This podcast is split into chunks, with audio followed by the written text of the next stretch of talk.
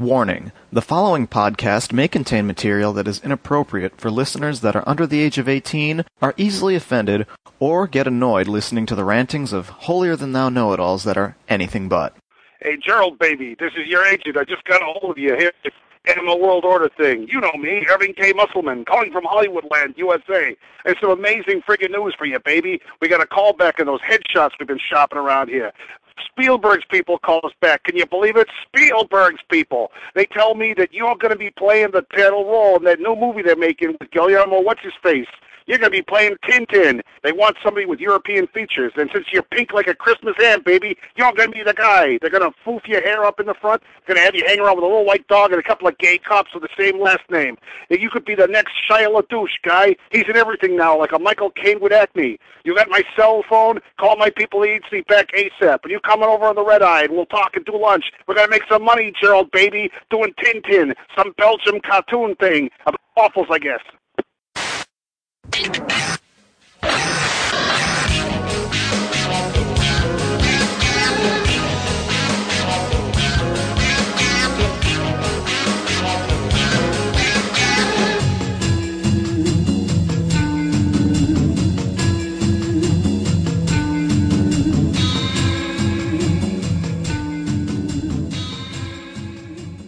Welcome back to the Anime World Order podcast. It's been a while, and it'll probably be a while yet again. But this is show number 70. Thanks for joining us. I am Daryl Surratt, joined with two intrepid co-pilots. Hey guys! Did you hear that? What? We're co-pilots. But we're all co-pilots. It's like how Getter Robo, there's no pilot of Getter Robo. They're all co-pilots. God is my co-pilot. I thought there was always actually really one main pilot, and the others were just sort of there. It's a propaganda campaign put out by the man. I think so. And for all your propaganda needs, do remember there's www.animeworldorder.com, which contains the full archive of every single previous show, as well as comments for people who disseminate the propaganda. You can send us an email, let us know what you think about this one, animeworldorder at gmail.com. And we got voicemails, and we will actually play some this episode. The phone number, if you want to leave some, is 206 666 4296. So, anyway, who are you folks? Gerald Rathkolb, yet again, terrified of the box of stuff that I'm going to be getting in like a few days. Box of stuff. What kind of stuff? Condomania sale? Of course, i- it's funny because like You're on the an last anime show, fan, so you have to order Beyond Sevens. I'm just saying. on the last show, we talked about how we go crazy when there's sales on for anime stuff. And As what that happened show- was we, we we said that with regards to the deep discount 20% off sale. Which I still haven't even bought anything from. Yeah, I didn't bother with that. As we record, It- we've it's got so, so about much three worse days. happened. I ended Yeah. up buying some bad HD DVDs. I'm this close to Lady in the Water on HD DVD for oh, like Oh, that's God, too far. eight dollars. That's too No. far. okay. But yeah, Right Stuf had a sale where they were clearing out their Geneon stock. And what's terrifying about this is that it was virtually all of Geneon stock Yeah. for about five dollars a disc. Some were 10, some were 15. Yep. I didn't buy the Lupin TV discs because they were all $10 for some reason. Yeah. All the discs of that were $10. Yeah, I only needed one more Lupin disc. Yeah. and I had gotten the last Geneon sale, or it was Yeah. like twenty five for hundred dollars or something. I got all the rest of them, so Oh. I only needed the last one. Yeah, see, I didn't have any of them. I mean, I, I did Yeah. get Mystery of Mamo, but I didn't get any of the TV discs. As Patrick Macias would say, TV's Patrick Macias, Mystery of Mamo is the only Lupin that matters. Hmm. But yeah, I ended up losing my mind because for five dollars you end up buying anything. I mean, mo- mostly I was relatively conservative, like oh, I needed one or two more Hajime no Ippo discs. Yeah. But then, oh look, the limited edition of Sakura Taisen the movie. Maria's not even in this movie for more than two seconds. Just kind of punch anyone. I don't remember. I'm buying this. It came with Uh. miniature pencil boards. Luckily, I was not as bad as Daryl or Gerald. I did buy some stuff that I probably might not have bought otherwise. I would say you were worse as far as total expended. Maybe. Would you spend like seven hundred dollars? No, like, well, like 400? I Oh, went back and placed Is another order all? for a couple more discs. they somehow inexplicably got more copies of stuff that they were out of when I placed my first order. Was out of stock. Yeah, like it was said it was out of stock, and then when I, I went back later, they said they had it. Yeah, I was going to get the El Hazard OAVs, and those are just gone. Yeah. Yeah, I thought about getting those, but yeah, I think those were all gone. I couldn't decide whether to get the other single discs of Ippo, because I got the first thin pack. After that, it was like, do I take the extra shelf space, because it's really cheap to get the other DVDs, or do I just wait and buy the other brick? And I think I ended up just waiting. I don't think the other brick even exists. Yeah, it does. I think so. I think it did ship. At least I'm better than Gerald because I didn't buy Ikki Tousen. Lucky Tosen, but Gerald, you can watch that show for free entirely on English on the YouTube. I don't know what I was thinking. I was dropping Clarissa off, and it was like 11:30 at night. Then you messaged me with the sale, and I was like, "Oh shit!" And so I called Clarissa up, and I'm sure that she hated me for calling her. I think I received a text message from Daryl about the sale either right before or right after you called. Yeah. I sent both of you the message concurrently. Zipang, order it all. Nitrogen 28. I heard it was good. Order it. I've seen two episodes of Master Keaton. I guess it was okay. Fuck, I'll buy all of them. I bought all of uh, Battle Athlete's Victory. But that does not answer the question of how does Ikki Tousen get bought? I mean, these things, these titles, things like Zipang, Gankutsuo, Oh, I finally bought Tetsuji Gankutsuo. 28. These are all reasonable purchases. I think what happened was I thought Ikki Tousen, $5 a disc. It might make a really awesome review. That was kind of what was I don't even know if Dave and Joel were able to get a good review out of Dave that and one. Joel didn't get a good review out of Mad Bull, and so they're Oh. pathetic for that. And Mad Bull you can get the most awesome review in the world out of. On the subject of getting awesome reviews, what are Yeah. the reviews in store for this week? Because we never told anyone at the end of show 69. So this one's just a mystery. Did we ever even talk to each other about what we were doing this episode? I, I did. yeah. I think I know what. No, I don't actually.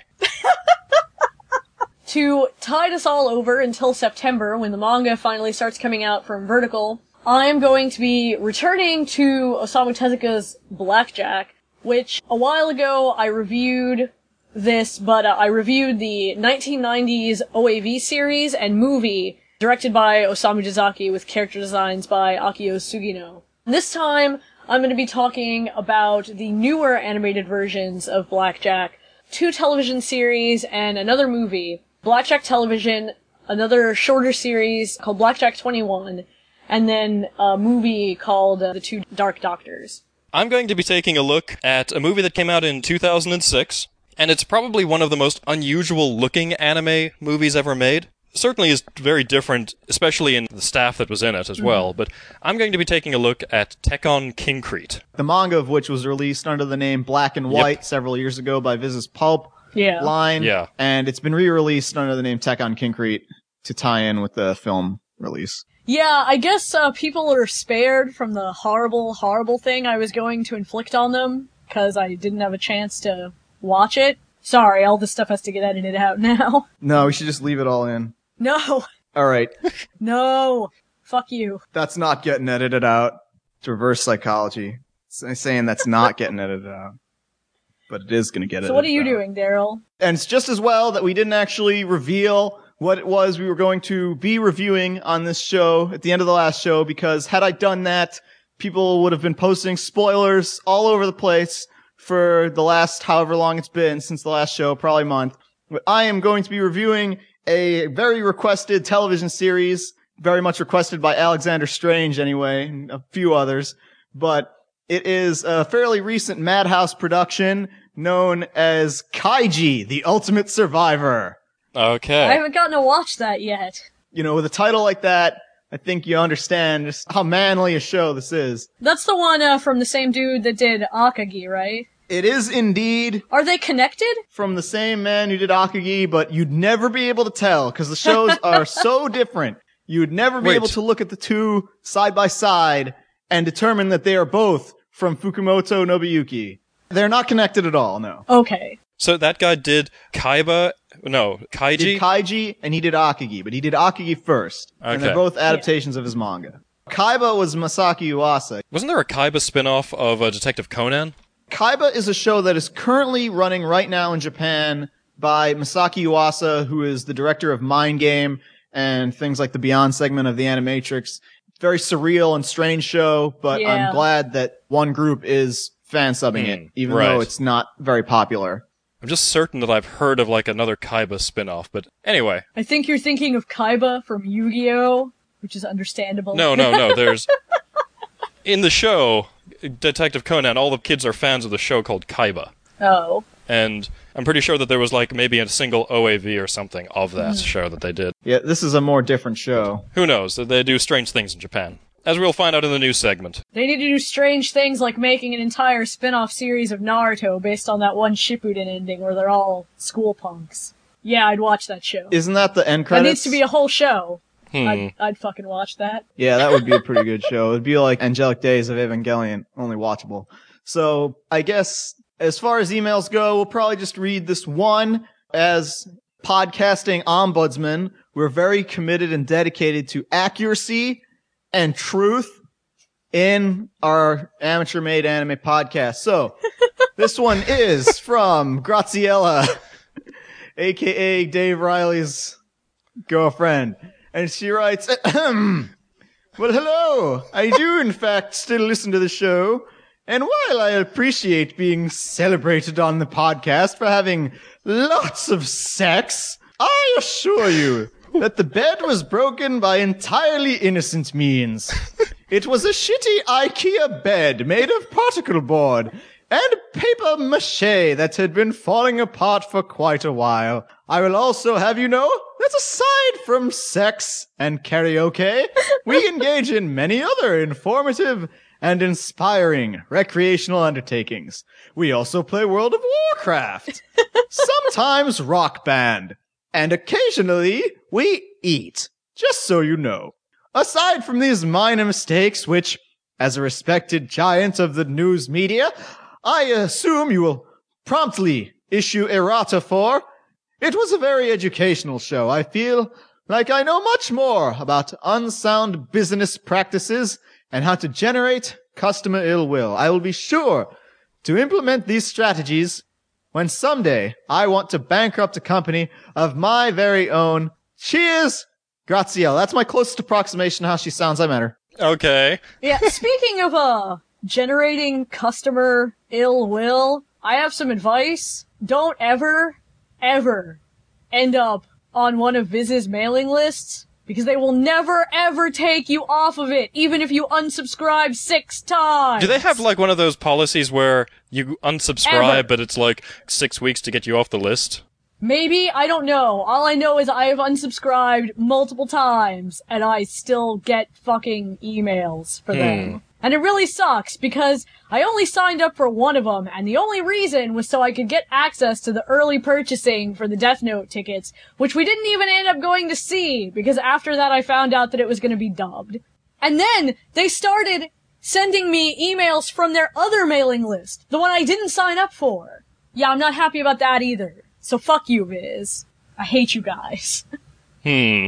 Speaking of that Death Note showing, I heard they did like the Bleach showing, and I heard that that was, at least from one of our listeners, was semi-successful at least. yeah. Well, Bleach is pretty popular, so. Well, so is Full Metal Alchemist, and no one showed up to those showings. I guess the film had been out for a yeah, while. Yeah, when it was still new, because I mean, Full Metal Alchemist was really popular, but it's kind of been on a downswing. Like, if you go to cons, there's not as many, like, Full Metal Alchemist cosplayers and stuff around.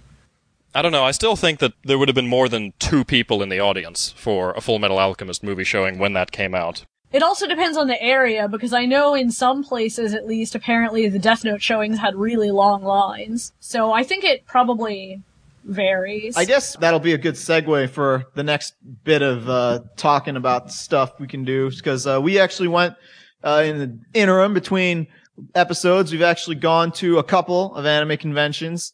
Uh, I actually went to two, but we all went to JCon in Orlando. That was uh, all the way back in May, and it's the end of June now. Whatever. It's the middle of June, or you just I'm no, just we're gonna be out in extrapolating. July. 2009. Oh, yeah. So, Yeah, pretty much. We were all there as press, and so uh, I guess now would be a good time to quickly sort of give some of our thoughts on how the convention went. Maybe one of these days we'll actually do one of these promptly after the convention. But anyway, we were all there as press, JCon this year, it was previously in, what was it, the Sheraton World Resort? Sheraton World Resort Yeah. on International Drive, which they've been in for about four years or so, three years. It's not a bad Yeah. hotel. It's pretty good. Pretty good. I was kind of annoyed at the outdoor 70s resort style layout, such that you'd have to do a lot of walking back and forth. Yeah. And in the previous years, we'd lucked out. It never rained. The year before this one, it rained. Yeah, uh, what Daryl's talking about, by the way, is a lot of resorts in Orlando are, are 70 style resorts in that they all have very large windows, sliding glass windows, very old fashioned sort of hotels. Right. Very unsafe to be in if a hurricane is about to hit. Which is exactly what you want in Florida. Yeah. So anyway, this year, JCon moved to a new location. In Kissimmee, Yeah, Kissimmee, which for those who don't know, it's a bit of a ways away from Orlando. Not that far, but there aren't very many hotels large enough in Yeah. Orlando to hold JCon that aren't super gigantic. Kissimmee is a town that is most well known for being close to Disney World. Yeah, that's like their claim to fame. 15 minute drive from Disney World, guys. For those who don't know, Disney World, in relation to Orlando, nobody lives around Disney World or close to Disney World. Most people live as far away from Disney World as you can get. For example, you live about 45 minutes away. Well, actually, I'm not in Orlando, Yeah, you're in Oviedo, aren't you? Yeah, it's all suburbs and stuff like that. Anyway, Yeah. it's a different location. It was about, I'd say 10, 15 minutes away from the old convention location. And it was terrible. I did not like this hotel very much. Nobody liked this hotel. It was awful. Some of this comes from people we knew who had rooms at the hotel. Well, Daryl, you had a room. But uh, Gerald and I didn't really bother staying in a room at the hotel because we we live in the town, so Right. or the city, so what's the point? Yeah. At least that's our th- And- thought process. Right, whereas Paul Chapman and I live about Right, three, four right. hours Yeah. away, so we had a room. But basically, the hotel, it seemed kind of small and cramped. The layout organization was just not really great. I mean, some of it I think they couldn't really help because that's kind of, I guess, what the hotel gave them. They had like a big room for the dealer's room and then a few rooms in the same building like next to it. But then all the viewing rooms and like the art gallery were on the second floor of that building. The worst though was the panel rooms, which were actually like in a separate little hallway area. It was actually a separate building. Was it? Yeah, it was. It was a separate building, and it was this little tiny like Yeah. hallway with these little rooms offset. And basically, nobody could just walk past the panel rooms in the course of walking around the other convention areas. And so you don't get the pass through traffic where people are like, oh, hey, what's going on in this room? You basically had to know exactly where the panel rooms were and go out of your way. Also, the hallway where the panel rooms were smelled terrible. In fact, a lot of hallways in this hotel smelled terrible. It smelled mildewy and gross. Yeah, gross. AC was broken. everywhere. And there's a reason for that. yeah. There is a reason for that. The hotel was allegedly being renovated at the time. Right. I do know that the AC was not working in the hallways. If you went into the rooms, the AC worked there. yeah. Mm-hmm. But for the most part, it was nightmarishly hot. And this is Florida in the summer, plus no air conditioning, plus a lot of people in a fairly smallish area, many of whom are in costumes. It was not that comfortable to just walk around the con area. Right. It's weird because I think that it would have worked very well if it was maybe a first or second year con, third year con maybe. Yeah. As far as certain things, like the staff of JCon was the same staff as always. So as far as tech and stuff like that, they were mm-hmm. right on the ball. Like I didn't have Yeah. any problems at all as far Right, as right. needing connections to things or having AV setups. All that was I very fine. rarely have a problem with JCon and stuff Yeah, like that. Yeah, they're that. really Right. usually on the ball. the ball. problems really weren't anything to do Their fault, specifically really, with the staff. It was really just the hotel was terrible. I mean, if it hadn't been for that hotel, the convention would have been so much better. as far as things JCon could improve, granted it was their first year at the hotel, so maybe next time, if there's a next time at the same hotel, I'm pretty sure that they'll probably want to try another hotel. It seemed like there was fewer people. I, I didn't have any official count, but it didn't seem like there was quite as many people as previous years. The main events room was really, really, really big. And then there was a, a smaller events room.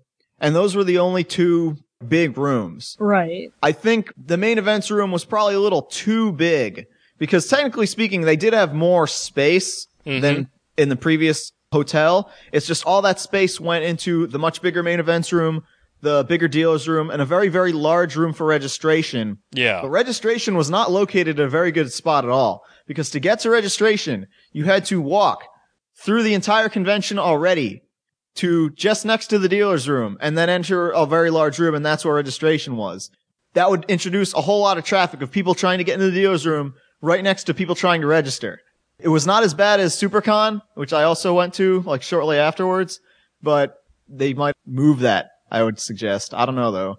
On Friday, Paul Chapman had a Odin endurance marathon in which he thought it would be a splendid idea to run Odin Photon Space Sailor Starlight, the full uncut version, starting at midnight to see who would survive. it was him and Joey Snack Pants were gonna do this. About 30 minutes in, Joey Snackpants got up and walked away and was gone for about an hour.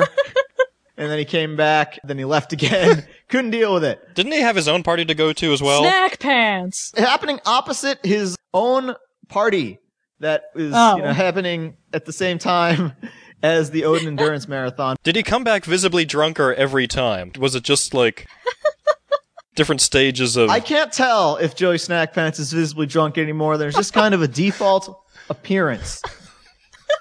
So anyway, I think the highlight of this Odin panel was at some point I was quite surprised. It was one in the morning and the room was surprisingly full. I would say there was maybe 50 people still watching Odin.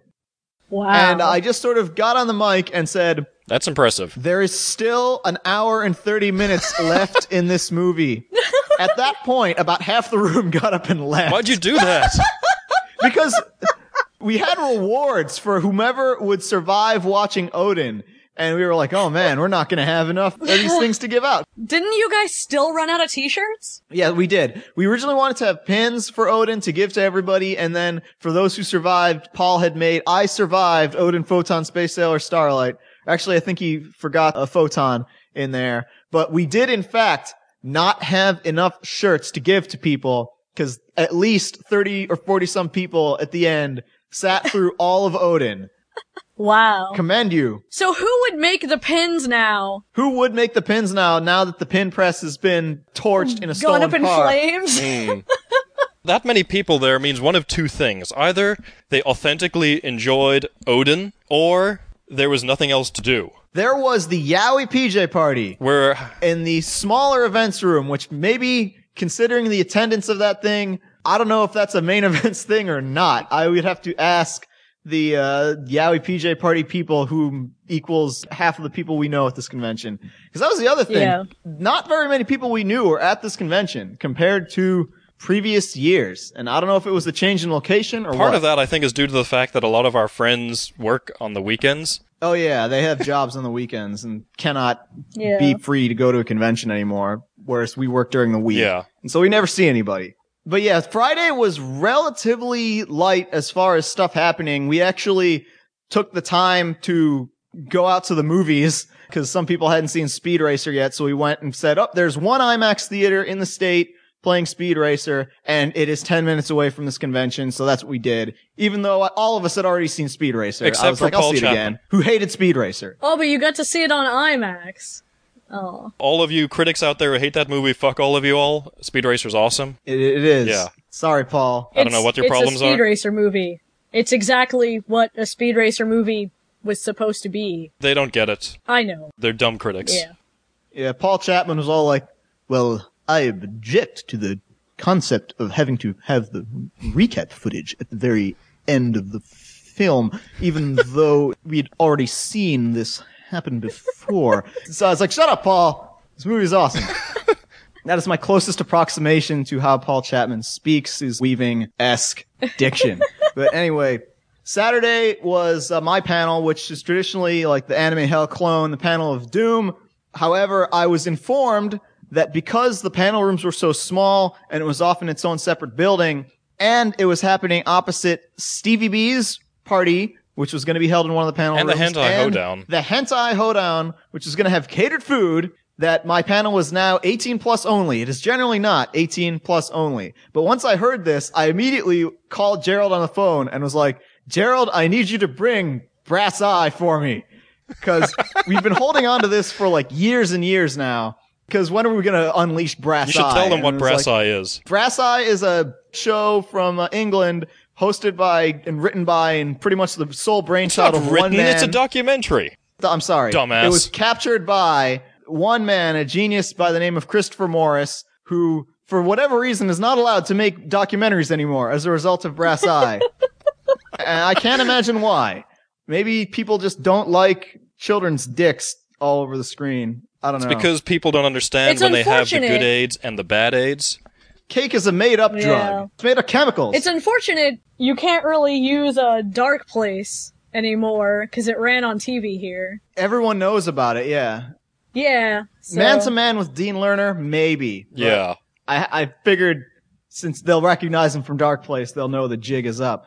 That's alright. You had Mr. Awesome. Mr. Awesome, I need more Mr. Awesome. Everyone, I was sort of banking that some people would know about Mr. Awesome because King of Kong? the King of Kong, and people didn't know about Mr. Awesome. And Explain of people were briefly like, what Mr. Awesome real?" is about.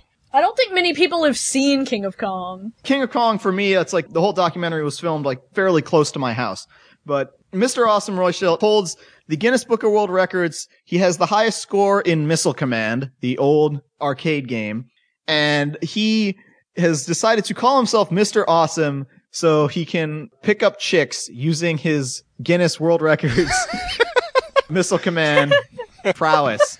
And he has videos instructing fellow nerds how to pick up women using the Mr. Awesome method. And he has a comic book out and everything. He's also a really freakish looking bodybuilder. Yeah. A notch removed from Derek Rich, I would say. No chicken nunchucks though, unfortunate. But yeah, I had lots of really exceptional clips during the panel. The only problem was the rooms were so small. I think uh, you used pretty much every Speed Racer parody that I could think of, Yeah. at least. So. I had almost all the Speed Racer parodies. That was the time to use them. I'm really glad you busted out the green porno too. Yeah, the Isabella Rossellini's was- Green Porno, as seen on the Sundance Channel. Those are probably going to make another appearance at AWA. But I, I had almost every Speed Racer one. I did not have Jeff Terek's Speedy Days of Racing Thunder. It didn't make it in uh, because I couldn't find a good enough capture. Right after the convention ended, they captured it and posted it. I was like, damn it. Hmm. Oh well. AWA.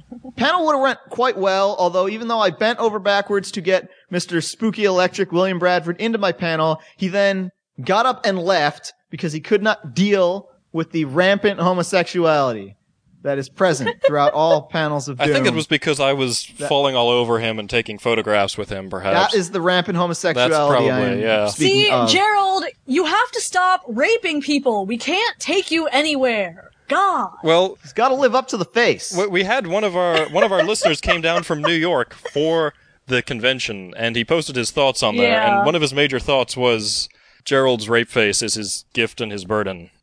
It's his gift. It is his curse. Yes, it's Who is he? He's rape man. yeah. I believe it was James. It was Yes. James who was Yeah. shipped out to Iraq. Yes, Come back, James. take care of yourself. So anyway, other than that, I mean, the whole convention is somewhat of a blur at this point. I don't really remember doing a whole lot of stuff. It was kind of a weird convention in that there was a lot of dead time in it that we're not really used to in other conventions. Yeah, there was like nothing going on. now, do you think the reason was that they really cracked down and vetted a lot of the panels a lot more than usual? Like, do you think the panels that were there were good and the dead time was due to normally being occupied by crappy panels? Do you think that might have been it? I hmm. really wonder if it was that or if it was just the bad attendance because it was just not that many people.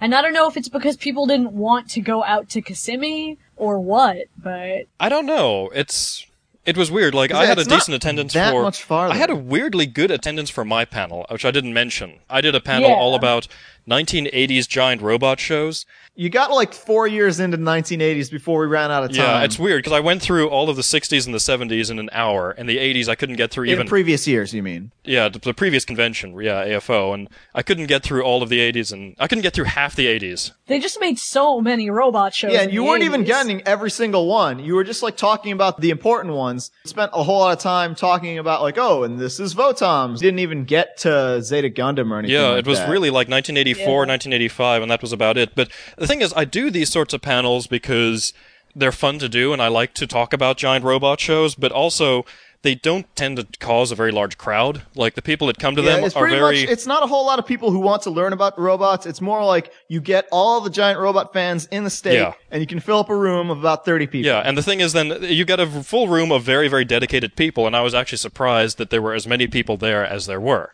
It's specifically like this is going to be a panel for ten people at most, five of which are going to be mm-hmm. people I know, and so are socially obligated to be there. I think it's usually more like a panel of five people, three of which are people you know. well, we've done But yeah, panels. sometimes ten. We've done panels where there's two people in the room, one of which was socially obligated to be there. But that was a different Yeah. convention. Yeah, it was. We never really talked, in speaking of how horrible the hotel was, we never uh, related the horrible trials that other people we knew who had rooms at the convention Oh, went man. through. they were not very happy with the staff of the hotel because I think part of it was the hotel staff didn't really realize what they were in for when they said anime convention.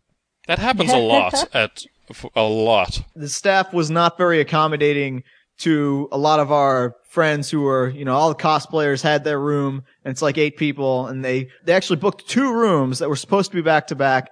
They did not give them back to back rooms at first because, oh, that's the handicapped room. And they had to argue for hours and hours. Most of their weekend was spent arguing over the phone. But then the rooms themselves, you can might say it's due to the renovations. You might say it's due to various other weird stuff, but they did not have a very good time, especially with all the issues regarding getting charged for things and staff saying they're going to do something and not doing it and all sorts of Well, there are like some really good pictures that Cassie and Amanda and them took yeah they're excellent pictures with captions on them of things like the AC vents that were half wallpapered over Yeah. for no Yeah. apparent reason. it's like oh let's renovate renovate get the wallpaper up what's this in front doesn't matter Yeah. And then there was Tom, who had the maggot fridge. Yeah. Oh yeah Yeah, t- that's the second time he moved from the room, right? Was the maggot fridge? I forgot.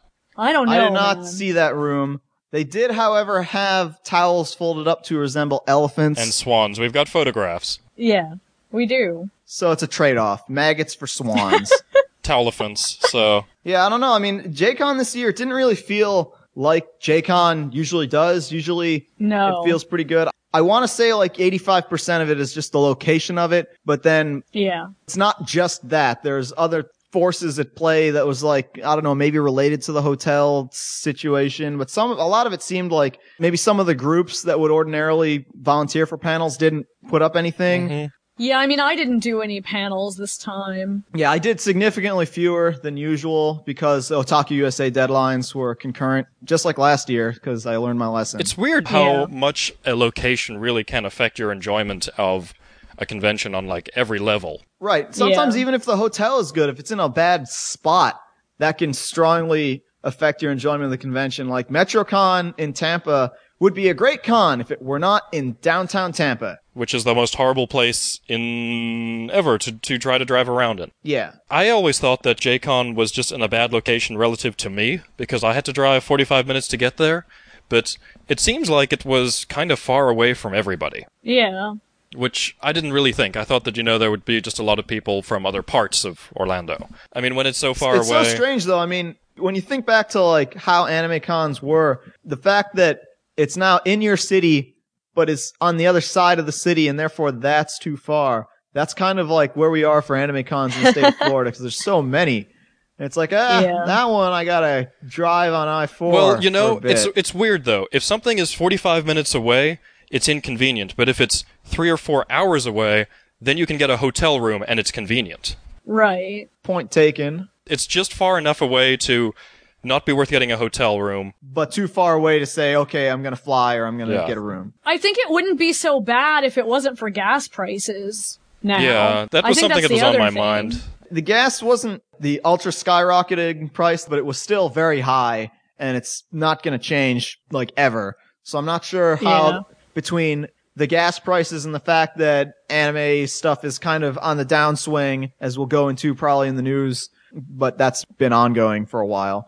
Between those things, I'm not sure how that's going to play into the anime convention attendance to come, but we'll see. Also, I want to mention one last thing about the con. We were part of this event at the very, very tail end of the con called uh, Are You Smarter Than an Otaku? This was something that I found kind of entertaining. Like, none of us had seen what Are You Smarter Than a Fifth Grader is, so they had to explain it to us. Yeah. But the person that put this together, I've got no problems with her at all, but she's an anime fan from about 2000. In the mid-90s Mid-90s as well. And so I guess the. President of Jaco. Yeah. President of Jaco. Former She was. And they took a lot of questions from shows that were very low level things, from shows like Fushigi Yugi and such. It's basically their idea of what the easy questions were was like, what's something everybody knows from back when I was getting into anime fandom? Mhm. But when they were getting into anime fandom, Escaflowne was big. yeah. Stuff like that. These are shows that people would not have had the chance to see now. Now, I've actually seen that a few times. I mean, Yeah, I, it's- we'll talk about Florida SuperCon some other time, but there's a game show there that'll also be at MetroCon where the people there said, okay, the easiest questions, and, and these questions are all about Outlaw Star. Hmm. Outlaw Star is a show from like 10 some years ago. So- yeah. And it was And- on. Was it really that popular even? It was on Cartoon Network and there was always like one or two people who were like still carrying the torch and diehard Outlaw Star fanatics at the convention, but most people Yeah. did not know Outlaw Star. Yeah. Right. It's just one of those things where you start to think, what's an easy basic question? It's And it's not like, meant oh, to be Gundam like Wing. it's not meant to be a slight against her for running it like that at all. It's just more like It's an- more just how old we an, are. an interesting observation. I guess if I were running the Yeah. panel, I would have to consciously be like, okay, it has to be like Naruto. Yeah, because even if you asked about Sailor Moon, Yeah, Sailor which, Moon, like, oh, again. everyone knows about Sailor Moon, right? Wrong. Nope, Sailor Moon hasn't been on TV in like five years or something, Longer than that. seven years. yeah. So yeah, it's it's a reflection of yeah. So it's it's interesting to always see like what the basic questions are because even if you ask like a Pokemon question, technically Pokemon is from a decade ago, Yeah. but it's still running, so people are still getting those games knowing about Pokemon. Yeah. So maybe that's a Yeah, I mean, that was kind of interesting, but I was more weirded out by some of the hard level questions that we were really bad at, because it was just like stuff that I would never remember, like what's Lupin's license plate? Like, I don't remember stuff like that. I don't think any of us remembered that one. Yeah. I I generally do not know details such as that. Even Yeah.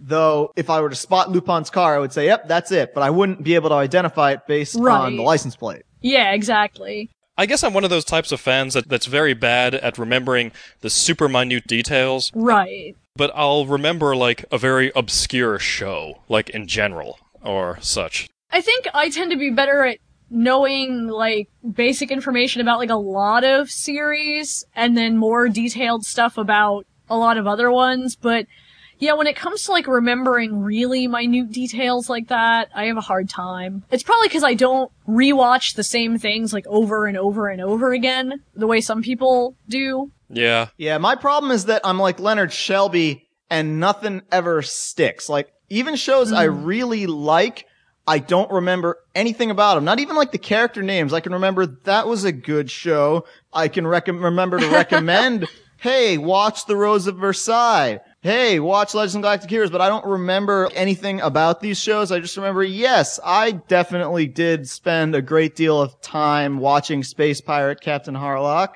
What happened in that show again? I do not know. I don't know, Daryl. I think you're full of shit because I can't remember character names right after I've watched the show.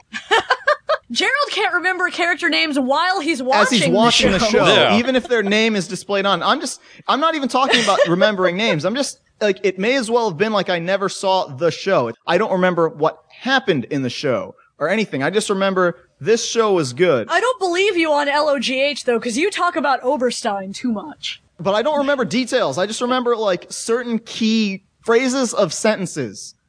But I don't actually remember like this happened and this happened and this happened. I can just remember he said this in this situation or that's a pretty good thing. I would make Yeah. something and, then and spray paint it on my wall. oh, maybe I don't remember the full details of Metal Gear Solid 3, but I could take a picture of Oberstein and then put like, I give my life not for honor, but for you, and it'll work. And that's how I remember stuff. That's why I need this podcast to talk about shows that I've already seen again, so I can remember. Yeah, that was an awesome show. Patlabor. Yeah. Hmm. I do have to give a lot of credit though, because that game show was a hell of a lot better than most of the other game shows that have been happening at conventions around here. And it was nice to actually be able to participate in one and have it be pretty good. Yeah, I thought it came off well. I wish I could have given away more of the DVDs that I was supposed to give away at the con because I showed up there with like a big box of like, got to get rid of this, this, this, and this. I only gave away some. We have to see four or five years down the line if they're using the exact same questions. Ugh. That is reserved for the JCon family feud, which is a tradition. All right. I wasn't gonna name any names, but Anyway, I guess we should probably get on Um, with All right. other yeah, we should probably get to the news Yeah. right about now. So we'll hit the music. Let's news. Working to restore power.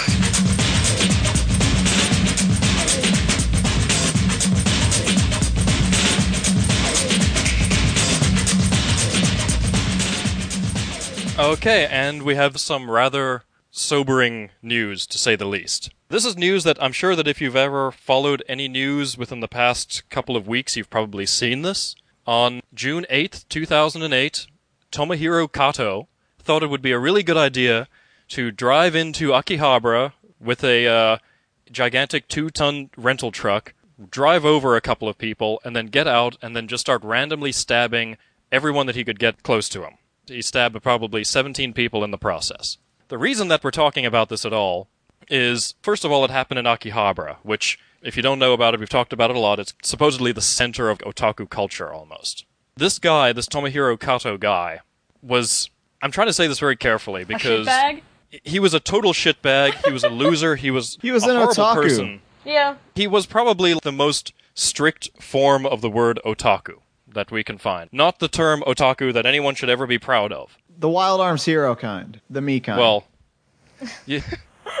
he would go to karaoke with his friends. He would only sing anime songs, and that he and he said he was only interested In the 2D, in the 2D world. world. specifically, it was lowly anime songs or something. I don't know the details. I don't know about that. I want a track but- list. Yeah, they didn't specify, but he did have some Moe curtain fire shooters and stuff like that. There was practically nothing inside of his apartment, apparently. Yeah, he owned virtually no possessions. Wasn't he like super in debt?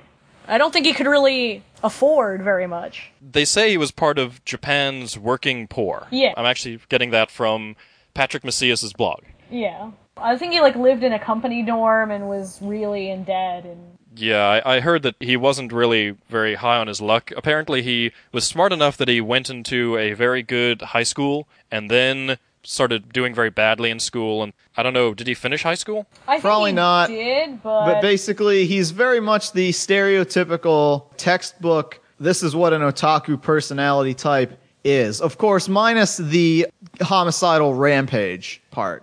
All I could think of when I heard this was resentment. Yeah, specifically. manga, by the way, Yeah, it's talking the about, greatest but- manga ever created. But it's specifically the part in one of the later chapters where a guy who thinks he's a god is uh, revealed that no, you've been living an entire life of delusion, and this is what you really look like, even though you think you're like this. And he's a horrible, hideous human being, and he can't deal with it anymore, and he kind of goes crazy. The difference between that dude and Kato is Kato decided if I'm going to go down, I'm taking uh, Akihabara with me, or, or I'm going to try. What is, I guess, the only good thing is that he didn't kill himself and that the jerk is still alive. such that he can be brought to justice. I kind of feel Yeah. that he probably would have killed himself I think he would ha- have had the Yeah. cops some way. not intervened. I don't think this guy was going for the suicide by cop because, like it stated, there's tons of cell phone video footage and other sort of surveillance uh things of this incident uh, happening. He more or less immediately surrendered once the cops got to him. He did actually stab a police officer or so, but I guess once a police officer threatened to shoot him. he, he yeah he surrendered once the cop pulled his gun, but it was kind of stupid because apparently from what I was hearing, the initial cop that responded and was chasing him didn't pull his gun right away. He pulled his baton, hit the guy with his baton, and Kato like kept running and stabbing people. It took a little while before the cop actually finally pulled his gun. Yeah, that- that incident has been heavily politicized uh, among certain people, especially NRA types. Say, oh, well, if everyone was armed, it's like, I'm more like, thank God he didn't have guns. But, Yeah, otherwise, just imagine what he would have done then. but in Japan. No, I'm just meaning more like the cops Right, probably could have cops- stopped him earlier if it, Right. you know. I almost think that the cops were like, what the hell's going on? Yeah. Is this really happening almost? This is satirized in Patlabor, but in Japan, police officers almost never, ever, ever draw their firearms. Right. And if they do, they have to fill out a great deal of paperwork Even more so if they actually end up firing a gun. Maybe Mm-hmm. the cops only end up getting trained in how to shoot a gun Yeah. once a year, if that. But still, when a dude is going crazy with a knife and stabbing like 14 people or 17 you would people, think that whatever- the time. But I guess there's so much training, it's like, don't pull your gun unless you absolutely have to. And maybe the cops are thinking, Is maybe this, this, an guy. absolutely have yeah, to moment, like, or Right. is he really doing what I think he's doing? Yeah. It's hard to get into as far as that stuff goes. We can Yeah. hindsight being 2020, we can look at this and say, "Oh, did this guy make the right call?" But you Right, know, right. sort of actually being there, it is difficult to say. But yeah, Kato surrendered to the police.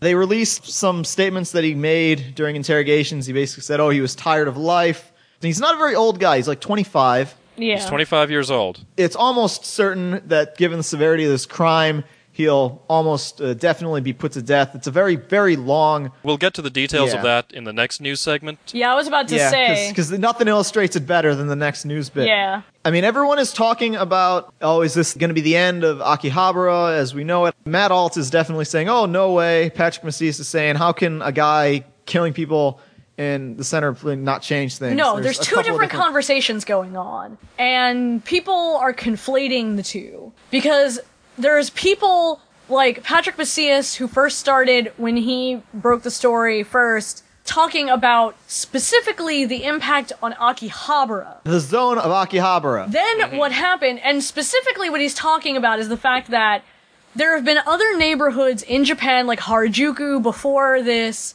where the police started cracking down on things like street performers and just people kind of being out and about and all these different things. Street culture sort of things, Yeah, yeah. generally no reason. And those areas are still popular, but it's not the way it used to be. It's not like the central hub of this is the Right. place to go Yeah. for and- the goth right, lolies yeah, or whatever. The street I mean, culture the in the area is still area there. is pretty much dead, and it's not really what it was. And so it's not like otakudom is going to die, is what you're saying. Right. He's talking specifically about Akihabara and the fact that Akihabara had been getting a lot of media attention. There were news crews in Akihabara all the time, covering various different things. There's been a thing called the Hokoten in Akihabara for quite some time where they close off some of the street. Yeah, it's been- been like 30 years Yeah, it, it's so. only pedestrians. There's no cars allowed to drive on it. And a lot of otaku and other people come out. They dress up in costume and they do street performances. A lot of people probably have maybe seen some of the stories about the sexy idol who's been going out in a Akihabara lately and flashing her underwear at the crowd. Basically, she's an older woman who's trying to get famous by flashing her panties in Akihabara. It's sort of working. I mean, she's getting a lot of media attention. And the police have already kind of been increasing their presence in Akihabara, and there's already been some indication that they might be cracking down. Now that a guy just went and stabbed a whole bunch of people in the middle of it, the police presence has definitely increased. There's cops all the time now in there. It's definitely cracking down. And so what he's talking about is specifically whether the police presence is going to kill the street culture in Akihabara and whether it's basically going to dampen the atmosphere of it. But you're saying people read that and interpreted it figuratively. Yeah, the problem is that after that, a whole bunch of Americans without context on Akihabara and what's been going on before this, and without some of the other context, the other thing is that there's been a lot of these incidents in Japan recently. Yeah, this is a, like a copycat case. They have had a wave of these kind of spree killings. And a lot of it is due to social pressure, like Gerald was talking about with this guy, and th- this issue of Japan's working poor. And there's all kinds of social issues going on. So, this is not an isolated incident, but a lot of people on the internet don't really know this stuff, and they take some of these things that Patrick is saying or whatever out of context. And I think that there's also an issue of maybe some people don't really know about what we're going to be talking about in a minute, and so they don't really actually understand what it really means to have somebody that has an impact on otaku culture in general. And so they kind of blew things out of proportion, and there's a lot of wailing and gnashing of teeth of like, oh god, has he killed the otaku subculture? Blah blah blah. Nobody can be otaku anymore because now everybody is gonna think that all otaku are crazy spree killers. That's the kind of two different debates that are going on. I do know there was one exceedingly insane individual who was very, very upset at the, the comments I left on Patrick's blog, mainly because they were too long and he didn't actually read what I said. And this sort of interpreted that I was saying the exact opposite of what I was actually saying because reading is difficult. and maybe I'll link to his blog just to laugh at him, but then he'd get traffic. So I'm not sure. Maybe that will happen. Check the show notes. Apparently, this guy text messaged this one BBS Right. several hours before he was going to do this, and he was talking about how he was going to do this and everything, and it was all leading up to it. After this happened, Which, again, which shows that it's a premeditated thing. It wasn't Yes. spur of Yeah, the yeah. moment. That's Oh no, he Yeah. definitely planned it. which puts it into a whole different category. At least American law would put it in a whole different category. I don't know how Japanese law works. Right. And then after this happened, this gets weirder and weirder. They had a bunch of these live news reports from Akihabara. They had this reporter out in the street, and then there were a bunch of these people behind her posing for the camera. Yeah. very happy to be on stopping there. television. Yeah, people Yeah. do There's that blood all in the the street. time, and it's so fucking stupid, and it's so annoying. Yeah. like yeah, a bunch of people too. just died, but woo, you're on TV. Yeah, woo, look at me type of crap. And Yeah. then the two channel community saw this, and this hit the two channel community pretty closely, and Right. they were so upset over this that they actually put out this YouTube video that the day it came out was probably one of the most popular videos on YouTube for the day, which is Mm-hmm. unusual for a Japanese video. It just sort of zoomed in on the faces of these people and just said, wanted. Guess we'll see what impact this has, but onto the other bit of the news. Very interesting coincidence. Did you ever see the movie The Hudsucker Proxy? Yes. Yeah, there's a movie you know, that- for kids. Yeah. There's a scene in that movie where the Tim Robbins character is just about to walk into this enormous building where he's going to get a job Right. and where he's going to rise up in the company. And at the very top of this gigantic building is the president. He gets up on this table, and as soon as Tim Robbins walks in, he jumps out and falls to his death. It's not really a making that- spoiler because this is the first like No. three minutes of the movie. Right, right. He's making space at the top of this company Yeah. for this guy. Same vein, almost. You got to make space for Tomohiro Kato to be this notorious otaku killer. So the otaku murderer Tsutomu Miyazaki was executed. Kato will never replace Miyazaki. He will No. never have the impact that Miyazaki had. He already hasn't. I mean, there have been a few media reports talking about Kato's Moe collection, and there have been a few, like, Yeah. ridiculous articles talking about his knife in conjunction with the Dragon Quest video games. Ooh. But none of them are going to match up to the impact that My No. Neighbor Totoro had. yeah, I Miyazaki. mean, it, To give background on this, Tsutomu Miyazaki, he's called the otaku killer. And Not Hayao guy- Miyazaki. no, Yeah, no, no. the Tsutomu. Very different Miyazaki. Not related at all No. in any way. This guy set kind of the bar for crazy. Uh, in He's more or less the reason why otaku is a bad word. Yeah. Yes. Single-handedly. And this thing, to give you an idea of just how long this has been going on, We committed his incidents that we're crimes talking in about. 1988 and 1989. And then he was just This took executed 20 years. very recently. So 20 years overall. Yeah, to give you an idea, if you go out and you murder a person, that puts you on one level. If you go out and you murder like five people, that puts you on another level.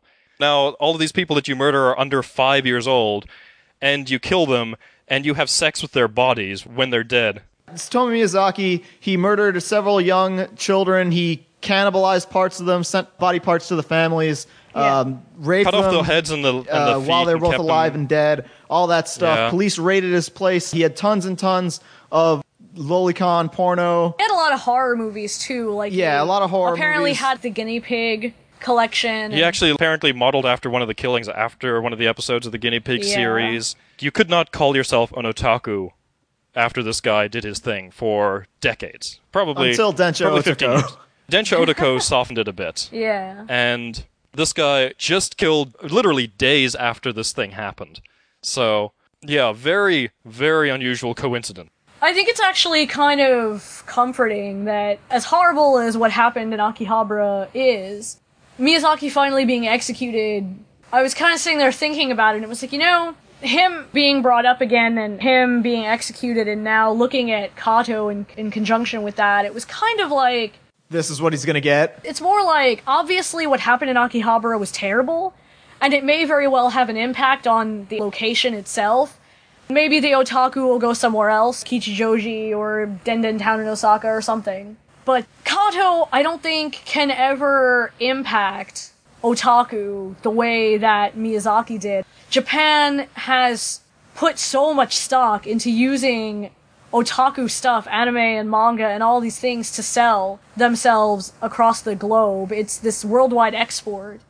And we've had Densha Otoko and Akihabara at Deep on television. Tsutomu Miyazaki teach Japan the word otaku, like in that sense? What do you Like- mean? Like, I mean, like popularize the phrase. okay, sorry, I thought you meant like they actually created it for him. No, no, I know that that like came out caught earlier. on. Yeah. It's basically like this is what it is. yeah, this I is think, what Notaku I think is. it probably did popularize the term, unfortunately, with a lot of people.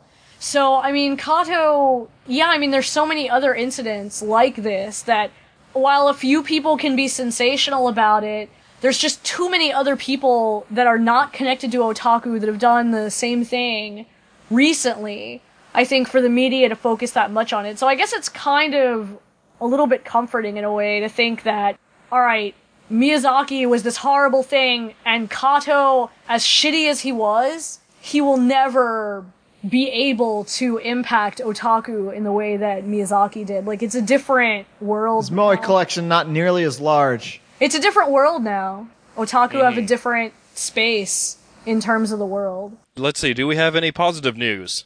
I really, really love Funimation right now. Yes, just two shows ago, or if, if reviewed a baseball anime Okiku by the name of uh, Big Freak Butt, or I mean, I'm sorry, Swing Big.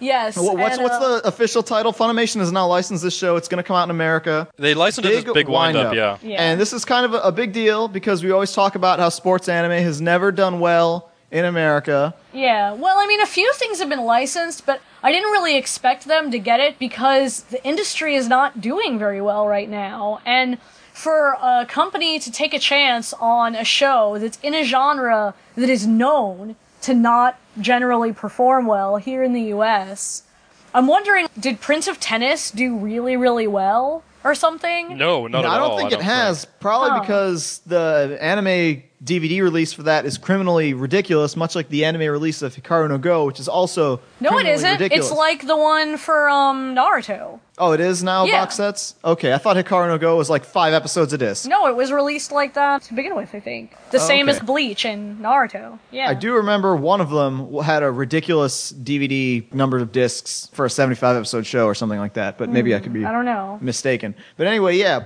baseball anime, sports anime in general, not a surefire hit, Yeah. Princess Nine, that was like a moderate success. but it wasn't like the breakthrough runaway everywhere you go there's Princess 9 costumers sort of thing. Yeah.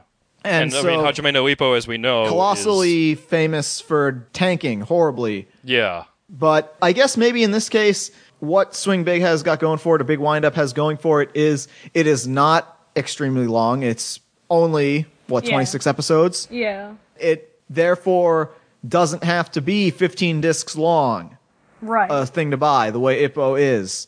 It's not like a 75 episode show. right. Right. Maybe they'll release it like eight episodes at a time or something. So Yeah, I'm you really can pick looking up the whole forward to show the release easily. details. It's a very weird release, and I hope it does well. So that Other More similar stuff like shows that can, can- come out in the sports Yeah. anime genre, even though there's not a whole lot of it anymore compared to the heyday of sports anime, which was, of course, the 70s and uh, the 80s. that's just kind of how things work. I mean, Yeah, the sports anime, like we always say, was the precursor to modern day shonen. And now that there's shonen, there's not a whole lot of the older. I thought sports that sports anime was like the biggest in the '60s. Not anime, but like manga. And, Attack number uh, one was a '60s manga. Star of the. Giants, and I just remember seeing like a bunch of manga anthology covers from the 60s, and every one of them had a kid throwing a baseball on it. But yeah. Mr. Adachi's career is Yeah. built Yes. on uh, yes, it the is. baseball and the love triangle. But as far as other groundbreaking, I never would have seen it coming. Who could have predicted this would happen? Yes. Sort of news. This news. I mean, uh, last episode we talked about how no one could have seen Bandai Visual was going to fold. I, I didn't see it coming. And like we said, no one could picture that this would happen. But apparently, PiQ is going to have its last issue in July. What a surprise! How did this happen? It was entertainment for the rest of us. Yeah. What went wrong? Well, apparently they say that it was a combination of low ad revenues, lack of proper marketing and promotion, and poor business management. Poor business management. That's posted Wow. on their website. But what annoys me is that a company doesn't really collapse for anything else than that. so Yeah, what I else think it's is mo- there? more just that I like mean, an official employee of the company said poor business management. Oh, was that the is reason. That's rough. not They usually don't admit that. no. It's usually just like it wasn't the right time for PiQ or whatever. but- Right, right. But yeah. Yeah. this is another Bandai Visual sort of case where they announced they were going to do something, and leading up to doing it, everyone, everyone, everyone said, This is a bad idea. We Mm-hmm. don't want you to do that. We're going to do it anyway. They did it. Nobody bought it, just as they said they weren't going to do. Yup. And then it's over. I remember they did an article on Avatar, and this is nothing against Avatar whatsoever, but people who are buying that magazine aren't really interested in Avatar. Why is that specifically? It's because the people who used to subscribe to Newtype USA, which is a very expensive magazine, you Yes. had to pay $80, $90 for a subscription to this magazine. People who would shell out that money for that subscription were presumably diehard anime fans because, Yeah. hey, you're spending $90 for a magazine with pretty pictures in it, and that's it. They had their subscriptions automatically transferred over to PiQ. So now they can which read about was- Sarah Connor Chronicles. And articles about is anime dead? Yeah. I can understand the merit of launching a magazine that is basically a lot like all these other magazines we've got. Okay, that's fine and good and one thing, but when you take a built-in audience of people who are diehard anime fans, they are the ones who are going to be the most angry because they're the ones who paid their money for one thing and they're getting this other thing. Mm-hmm. So now that PiQ is canceled, the question is, what happens to these people? Do they get refunds, or is it just, oh, sorry, no refunds? I actually got a subscription to the official Dreamcast magazine. I got one issue and then the Dreamcast magazine folded. And I got no refund or anything. I guess the company just disappeared or whatever. So I guess it's going to be a situation like that. So I feel really sorry for the people that put in their $80, $90 for Newtype and then the next issue, Newtype was PiQ. That must have sucked a lot. Yeah, I'm glad it wasn't me. But all these things really, ADV's not doing so hot. What with a whole lot of these bad things happening. I mean, they didn't show up for their panels at a lot of different conventions. Everyone is just, we're waiting for Anime Expo to see if they say anything. Yeah, we're all wondering. What is going on with the company right now? Is it going to reorganize very much like how a lot of other companies are doing? Are they I'm going thinking, to get bought out? What's going to happen? Yeah, is someone else going to come in and buy the company out from under them? Are they going to shut down? Who knows? Uh-huh. All we know is that they're not saying anything, and that doesn't look very good to people. Uh, The thing is that the anime industry, I guess they brought this on themselves and that they were notorious for never talking about anything, really. Hold on, let, us clarify that. They were very open with fans as far as sending representatives out to conventions and getting Yes, they uh, guests and the like, and you could easily just go and strike up a conversation with David Williams or Matt Greenfield. And they were very forthcoming with that. and Absolutely. offering far, far more access than, say, any other movie studio. Like, you couldn't walk up to the head of Warner Brothers and say, hey, what's going on? Yeah, the Weinstein brothers aren't exactly just available to chat with, so. Right. Whereas you can talk to John Sirabella. Yes. What Gerald means that they're very non forthcoming with is anything related to business. Unless they're a public company and are forced to divulge quarterly things, they'll always bring up the defense like, oh, why do anime fans even care? You shouldn't even be concerned with this, and et cetera, et cetera. We're concerned because And, uh, we care. But the thing is, they had every right to be like that because they're private companies. They don't have to disclose anything. Yeah, but this is what happens, That's Yeah. all I'm saying. Yeah. When you do that. You're free to make that choice, but don't be surprised when weird stuff happens. And Then we think the worst. You can argue so- that, oh, it doesn't matter what the internet thinks, but I guess it does matter what the internet thinks. Maybe. So. Especially if you're uh, not that big of a market, which anime is not, no matter how much they may think otherwise. Anime is this weird thing where if you talk to, like, the old schoolers, they will completely say anime is mainstream. It's all relative. Yeah, I mean, to people like us, where, okay, we can remember having to put blank tapes in the mail, self addressed stamped envelope, mail them out to someone, get to know a guy who knew a guy, Mm-hmm. et cetera, et cetera, join a club, and that's the only way you're going to see anime. From our perspective, the fact that, yes, you can turn on the TV at one in the morning or whatever, and Death Note is on, Mm-hmm. it's like, wow, we've made it. Yeah. To someone else, anime is still a niche market. Even though, like, oh, walk into any store, there's an anime section, or well, not any store anymore, but let's say Best Buy, there's an anime section. Maybe it's not as big as it used to be, but hey, it's in a store you can just walk and buy anime. Wow, we've made it. That's how we would think about it. Because, hey, it's definitely beats what we were doing before. Yeah. Yeah.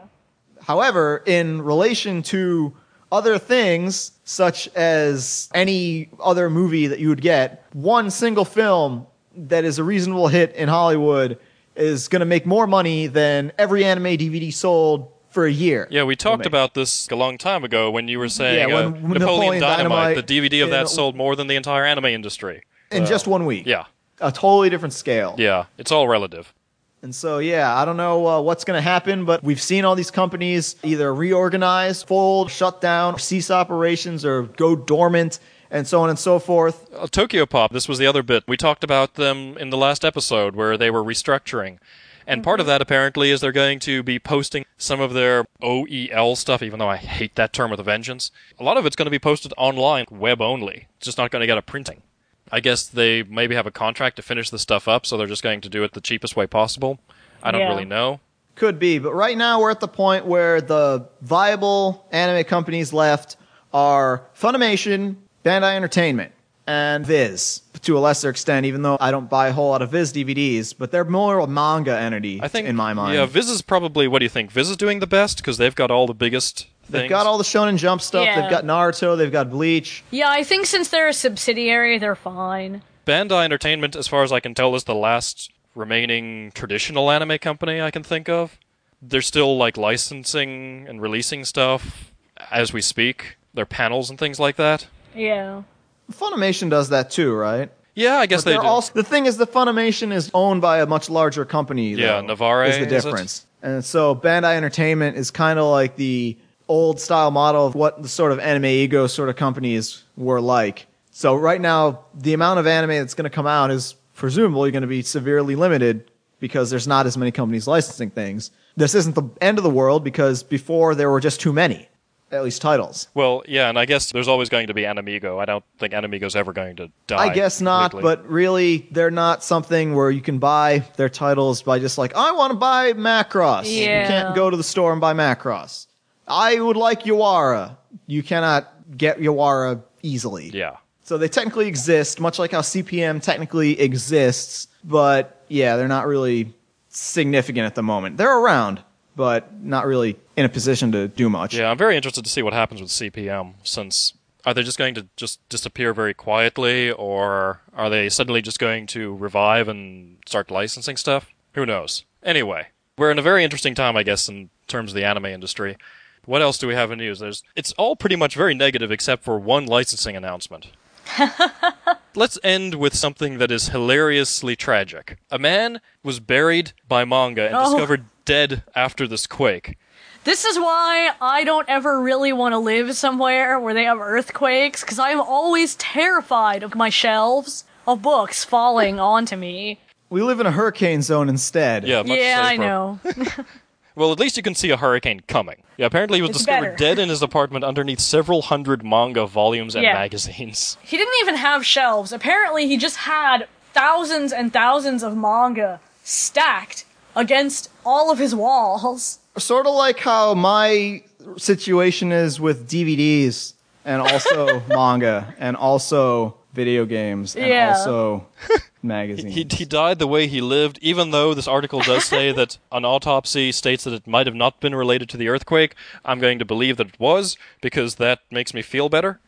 But how old was this guy? 37. 37. Wow, he lived seven years below his expected expiration date. Was the otaku expiration date is 30. Yeah. You know, Kato so how is much 25. longer do you have, Daryl? Uh, a year and change. Unless, You should- you should unless, the days. unless I'm saved from my otakudom. Someone could save me, but you can't bank on that. It's very much like how No. maybe karmically, this guy living longer is why, you know, Kato was 25 before he went on his killing spree. He wasn't 30 to signify the end of his otakudom existence. Yeah, okay, yeah, maybe he's going to be executed a couple decades from now, but, you know, it all maybe balances out so that the median is, is 30 years old. Hmm. Wild Arms Heroes, you got to watch out. I'm worried. Why are you so Oh, obsessed with Wild Arms Hero, Daryl? He's my, he's my Sith opposite. if I am a otaku Jedi, All right, everybody, start writing the Daryl and Wild Arms Hero slash now. You heard it I here. guess.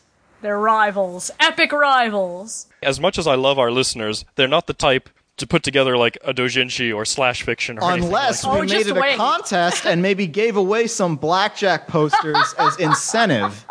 There we go. Would you like a blackjack poster? We've got 50. Send in your finest or not. We should, what we should do is have people work as operatives against other people. Like send in your Paul Chapman and Sean Hollywood hunting slash fiction. I think that's been written already by me. But Oh. um, Send in your Dave Riley and Scabs fan fiction. And Gerald is turned into a transformer. uh, do you want to just go outside of the realms as well? Like Dave Riley and Spike Spiegel.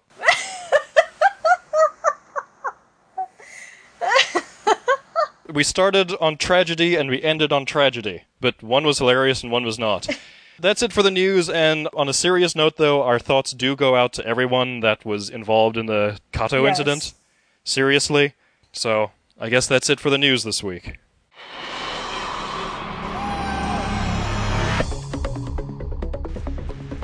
This is Mike Huang, host of Anime Diet Radio. And this is Bennu from the Anime Genesis podcast. We're taking a break from our murderous rivalry to make an important joint announcement. This Independence Day, July 4th, Anime Genesis and Anime Diet are joining forces. We will be hosting a live panel this year's Anime Expo at 7 p.m. in room LP4. Together, forever. and never to part? Wait a minute, I didn't know this was going to be a yaoi panel. I, I will neither confirm nor deny that. What the hell have I signed up for? Same kind of thing you signed up for every couple of weeks, Ray. That's right, to make fun of my sexuality. Anyways, please introduce yourselves, my sexy, lovely co hosts. This is Jeremy from Redondo Beach. And I, Raymond Hugh from Taipei, Taiwan, will be there somehow in he, me, Join us on July 4th, 2008 at 7 p.m. in room LP4 at Anime Expo 2008. See you then. Hey, hey, don't we outnumber like uh, Genesis like three to one? You know, you're right, we do. Ooh, I know. Let's turn this into our panel. I- I've always wanted my very own panel. I've been waiting years for this opportunity. Yes. You know what to do, troops. Forward march! You'll take this panel from my cold dead hands. In the name of Haruhi! Anime Genesis, an anime diet live show. 7 p.m., July 4th, in room LP4 at Anime Expo 2008. Come see it while they're still alive. Get your hands off me, you damn dirty otaku!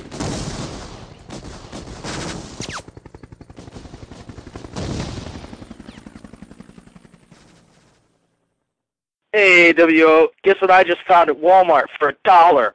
The serpent and the panda. Yeah! But nobody should buy it because it looks like shit. And the company that puts out these things are shit. But yeah, it's still awesome because it's serpent and the panda. But why didn't Discotek pick this shit up? Tell people about this because it's awesome. But also it's not because they did a really shitty job and there's no original Japanese and the dub is completely 50s-tastic. I pretty much went over most of the basics about Blackjack in the previous episode. So if you really want to get a lot of information about the characters and their backstory and things like that, I suggest you go listen to that one. But you don't really necessarily need it because unlike the OAVs from the 90s, this version actually does cover the backstory stuff. Like they do talk about Blackjack's past.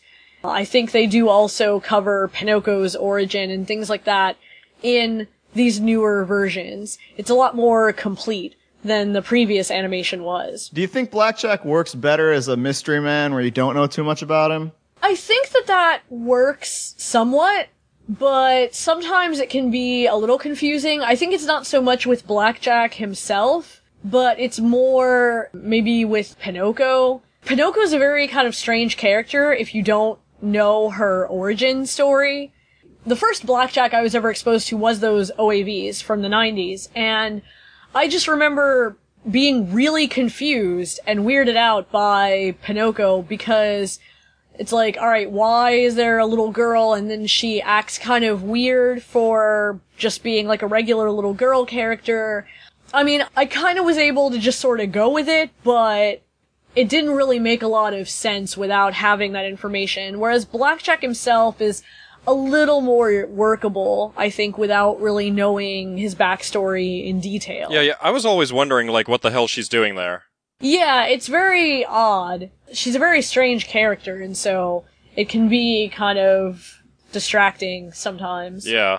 And I think also it's easier to enjoy her as a character if you know some of that stuff about her. Because the first time I watched those OAVs, I remember I didn't really like Pinocchio. She seemed just kind of weird and aggravating. But I think once you know more about her, she's a lot more understandable, and so she's a lot more likable. But like I said, regardless, I mean, they do go into that stuff eventually if you watch these newer animations. When I talked about the last one, I talked about the fact that it wasn't really very accurate to the Blackjack manga. Like, Dezaki sort of went in his own direction with it. It very much has his style, and all of the storylines, most of them do take certain elements or certain stories from stories in the original manga. But what they usually do is they might take pieces from a couple of different manga stories and put them together, and then they usually also change a lot of things and add a lot of stuff in order to make a really different story. These new animations tend to be a lot closer to the original manga. If you look in the opening title on each episode, it'll show like the title of that episode and then in the bottom corner, it'll show this is the title of the original manga story that this is an adaptation of. And pretty much every single episode corresponds directly to one of the original manga stories. It doesn't mean that there's no differences whatsoever, but it's much closer. Also, the animation style is a lot closer to the original Tezuka manga. The OAVs had Akio Sugino's character designs, and they definitely looked like his. I mean, there were a few characters here and there that would come in that would be some of the, the stock Tezuka characters who would look recognizable, but for the most part, it definitely looked like a Dezaki and Sugino show and not really like, oh hey, this is a Tezuka series. But the television series is a little bit more like some of the adaptations like Metropolis, where they stick a lot closer to Tezuka's character designs. So it's kind of funny because the OAVs in the 90s had such a high budget that they actually almost look newer Right. than Yeah. the other series. Because a lot of people they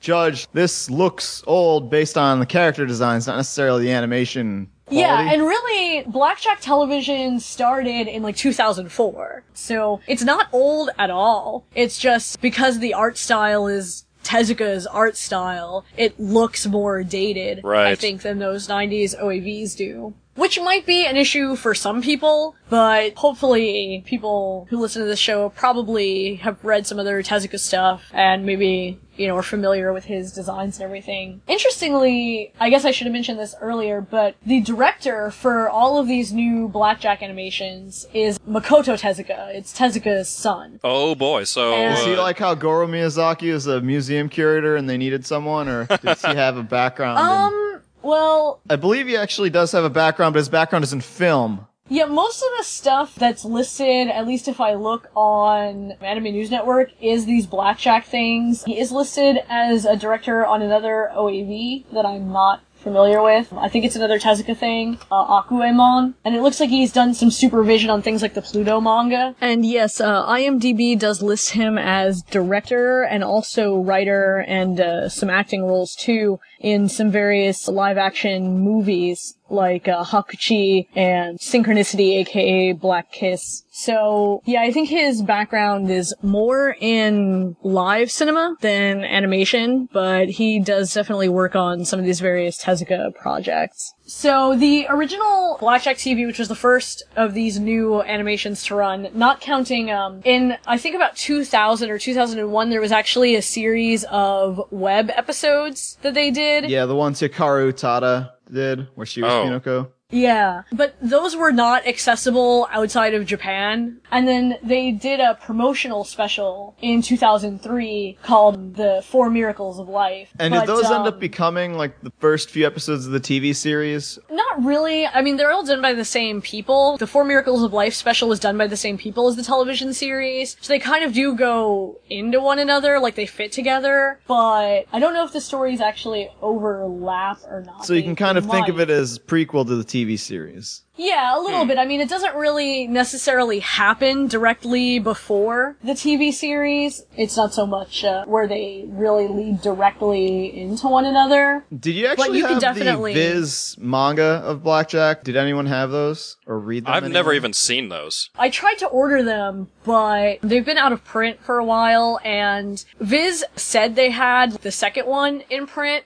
a while ago. I tried to order it, I think, through Right Stuf, and then they were like, oh, this has been canceled by the manufacturer. Yeah, it's like Paul Chapman. He tried to order Yotsubato Volume 6, and Amazon said, that title's been canceled. Doesn't look good for ADV. Yeah. But the point I was trying to make was I recall the initial Blackjack specials of Four Miracles of Life, maybe in the early TV series episodes, as basically being adapted from the manga that they released. Like, oh, I remember reading these stories Yeah. in the manga that they released. Oh, here's the one about the doctor lost his scalpel inside my body and a Right, right. calcified and formed a bone Yeah. around it. Or It may just be a coincidence because I know Viz they didn't publish the yeah, they didn't publish in stories order. I in don't order. think. I think they just picked a few. yeah, they just took selected. It's like, oh, this will be a good story. Bunch of people trapped in a bank vault and there's no oxygen. Yeah, yeah. I think kind of like how they do Golgo thirteen. Where they just sort of pick stories here and there. So, if they do correspond like that, I think it's probably just a coincidence. Maybe just those are popular stories, so they decided to start out the series with those as well. That could be it. So the television series ran for about 62 episodes. And then Blackjack 21 is a lot shorter. The television series, all of this stuff is being subbed. Blackjack TV is still in the process of being subbed because it's done very slowly. Blackjack 21 is only like 17 episodes. Technically, it came after the Blackjack TV series, but because Blackjack is a fairly episodic series, even in the manga. Weird that they didn't make 21 episodes of Blackjack 21. Maybe the dealer has Yeah. to stand on 17. Do you know how far they are with the TV series, roughly? The last episode that I saw that got posted of the regular TV series was episode 38, and that was a couple months ago. Okay. That was like back in February, I think. And how many episodes is it total So- all together again? Um, si- 62. Oh, 62. Okay. 60. So they're, they're a little past halfway through. But yeah, they're very slow because I guess it's not one of their popular shows that they're subbing. So they do it, but they don't do it very quickly. Yeah, it's super popular in Japan because, I mean, it took Inuyasha's time slot, Yeah. if I'm not mistaken. Yeah, Yeah. it did. But like I said, even though Blackjack 21 technically comes afterwards, it's all been subbed because it was so much shorter than the regular TV series. And you can pretty much watch it. The only issue that you might have with watching Blackjack 21 is it deals a lot more with stuff connected to Blackjack's background. The very first couple episodes deal with Blackjack meeting his father again. So if you're not familiar with Blackjack's backstory, those episodes might not be as effective. They do sort of recap things a little bit, but that would really be the only issue. I was sort of hoping that Blackjack's dad would be more along the lines of Grappler Baki's dad. but that is not to be. And then, of course, there's the Blackjack Two Dark Doctors movie, which you can pretty much watch wherever it's its own story. I did mention that even though these recent ones are a lot closer to the original manga than the OAVs, there are a few differences. I'm not sure if it's because of the time slot or because Blackjack is so popular or what, but the original Blackjack manga is a little dark. It was a shonen manga, so it wasn't like for adults. And Tezuka's stuff in general tends to mostly be pretty optimistic. But Blackjack is kind of this dark, mysterious character, and there are stories that end where he can't really save people. The surgery is much less graphic than in the OAVs. Yeah. Like well, you don't surgery see Yeah, the- wasn't uh, colossally graphic in the original comics I Right. No, like the Even OAVs. though I mean, he you don't is see like, him oh no, I'm brains." wounded, and there's a pack of hungry coyotes around me, and I must perform surgery Dingoes, on myself think. with a shaving dingoes. Yeah, um, it's not the first time he's had to perform surgery on himself No. before. No, he does it a It's lot. like Dr. In fact, Giggles he, uh, without he the does it very giggling. early on in Blackjack 21 because he gets blown up. Although um, there are certain moments that I do hope are animated very well, as this one. Yeah, because the, the- but the OAVs in the movie, the first Yeah. movie, were certainly like, okay, get a medical consultant and make sure this exploding heart looks genuine. Yes. yeah, they definitely went all out with the details in the surgery on that one. And I should know because as a kid who recreationally watched the operation on the Learning Channel, I can vouch for their authenticity. Right. I was not laughing at the surgery, Dad. It's a odd physiological response that merely sounds like I'm laughing. But even though the manga sometimes it could be a little dark or depressing, Blackjack is a very solitary character. Like there's Blackjack and Pinocchio, and there are almost no other recurring characters. Dr. Kiriko pops up every once in a while, and some of the recurring characters are more like members of Tezuka's star system that he just used to be multiple people. Like I think Rock is several different people within the span of the Blackjack manga, which is a little confusing but there's not really much of a supporting cast or anything, and what about that little friend of Pinocchio's? That was that Rock? I forgot the name of that What? guy. Pinocchio had that little like friend of hers that pops up. I know that, that he was in at least two episodes that I saw. hold on, I'm sort of getting to that. Okay. There's pretty much no supporting cast, but in the TV series, I guess they wanted to make it just a little bit more family friendly, so there's not really much of any blood. I think some of the stories that had depressing endings in the original one, like, might have had happier endings in the TV series. And the other thing that they did was they basically created a supporting cast. They didn't really create them, create them as in like they made them up completely. But what happened was there were characters that would be in like one manga story. And then what they did was they adapted that manga story and then those characters in the manga, they never showed up again. In the TV series, they just had them stick around. Oh, right. Okay. And so they kind of, I guess, made them feel like less isolated. So they have sort of a little informal family. They go to this one cafe all the time and they know the guy who runs it. And then, yeah, Pinocchio is friends with, uh, Sharaku, who is one of Tezuka's regular characters. He's this little kid. He's got a really big head and he's got a cross-shaped bandage on his forehead. Yeah. It's cause, um, the manga that he's from is the three-eyed one, and he actually has a third eye. Hmm. Similarly, in the TV series, they have a dog, and I'm pretty sure that in the original manga, the story where that dog was introduced, I think the dog died at the end, but in the TV series, they decided to have it live, and now Blackjack and Pinocchio have a dog. Oh, but it would have been hilarious if he died. The only dog that Blackjack is allowed to own is Beck. Well, it is an ugly dog, but it's not that appropriate. But Blackjack 21 and the movie are a little darker. Basically, what happens in Blackjack 21 is they move a little farther away from the original manga, and what they do is, each episode is still pretty much based off of a manga story, but what they did was, they took the story where Blackjack meets up with his father again, and then some of the stuff about Blackjack's backstory, and they kind of created this mystery conspiracy story. And so Blackjack 21 is really all about this conspiracy and Blackjack trying to figure out what's going on with it, which I don't think any of the conspiracy stuff was in the original manga. I mean, I could be wrong because the entirety of the manga has not been out here and it hasn't really been scanlated or anything, but I'm pretty sure that wasn't in the manga. And so Blackjack 21 goes back to Blackjack and Pinocchio being more isolated because of stuff that happens in the series. It's a little darker. And similarly, both Blackjack 21 and the new Blackjack movie have Dr. Kiriko in it, and I don't think Dr. Kiriko ever appears in regular Blackjack television. I think that was another element where it Like was they a just little held more off on that family-friendly. until the movie, because how do you do a family-friendly euthanasia? right. So I'm not really sure why they did the difference in tone between the first series and Blackjack 21 in the movie. I don't really know like what the reasoning behind that was, unfortunately. Do you think Blackjack 21, do you know if it aired at a different time, perhaps? I'm not really sure, Hmm. unfortunately. But all three of the new ones are the same staff. I mean, it's all done by Makoto Tezuka. Of course, Akio Otsuka is the voice of Blackjack in everything Right. pretty much, so he's Blackjack again. And with the exception of those online episodes, it's pretty much always Yuko Mizutani as Pinocchio, and she's also in all of these new ones.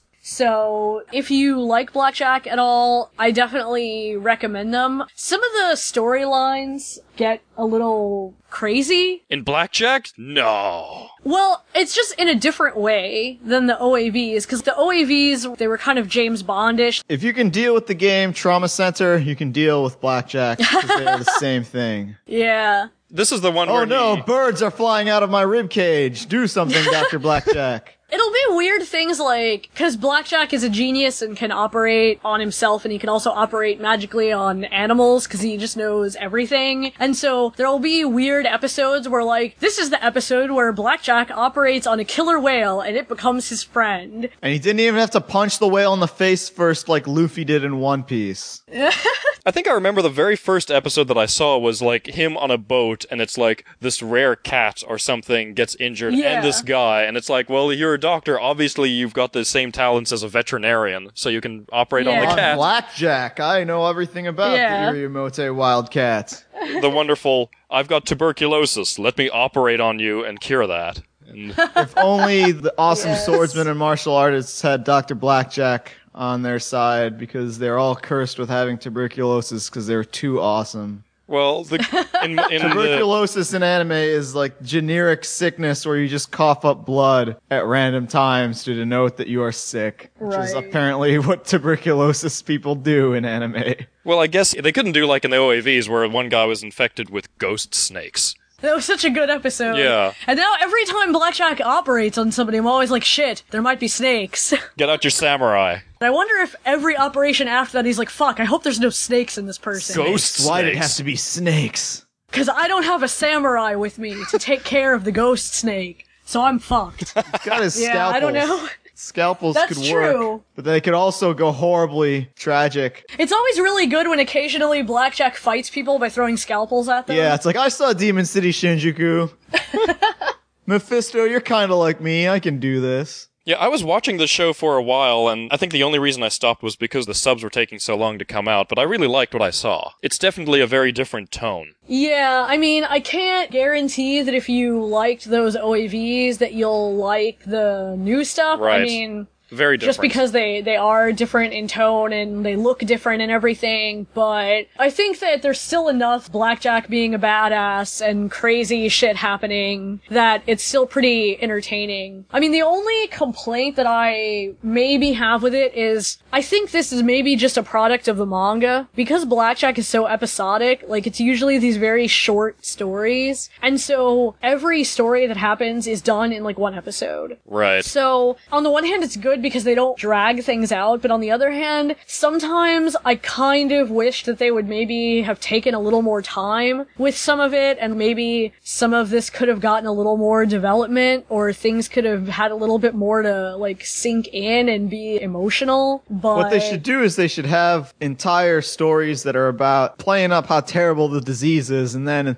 at the very end, for two minutes, Black Jack walks in, does his surgery, and walks out without So he's saying like a word. Golgo. So he is exactly like Golgo 13, only without the having sex with people and without the killing people. He's he's the inverse Golgo 13, Right, not right. the anti Golgo 13.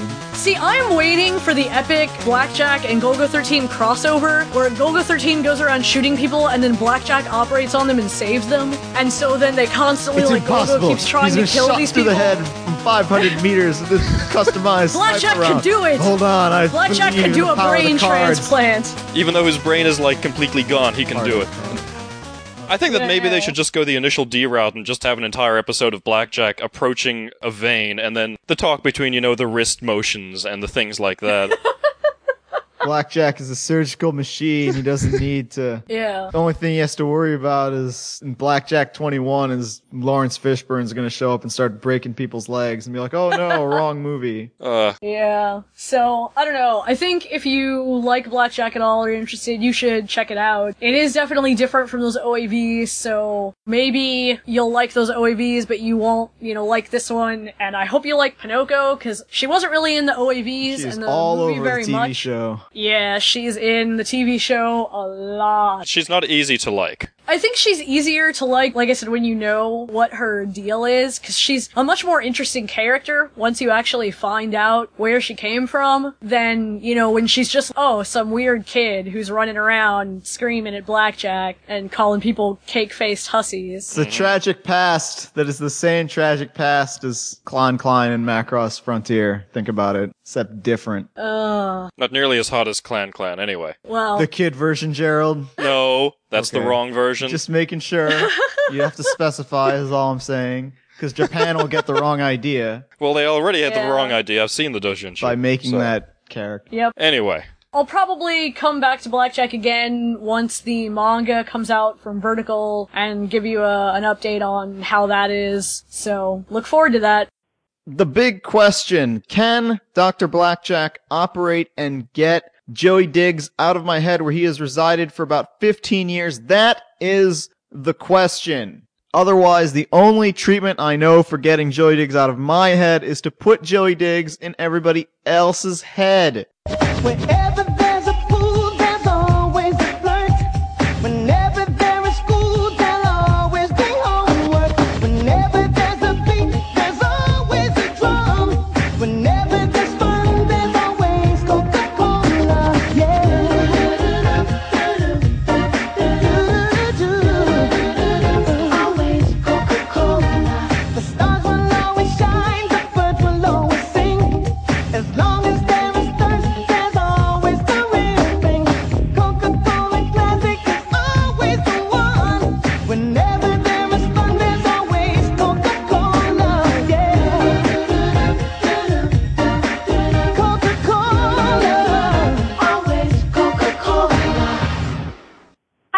I'm Emily from Massachusetts. I'm a big fan of your show, and a couple days ago, I've been thinking, oh, Anime World Order is kind of still entertaining. Why not check out a video podcast as well? You know, just to kind of compare and see the differences and stuff.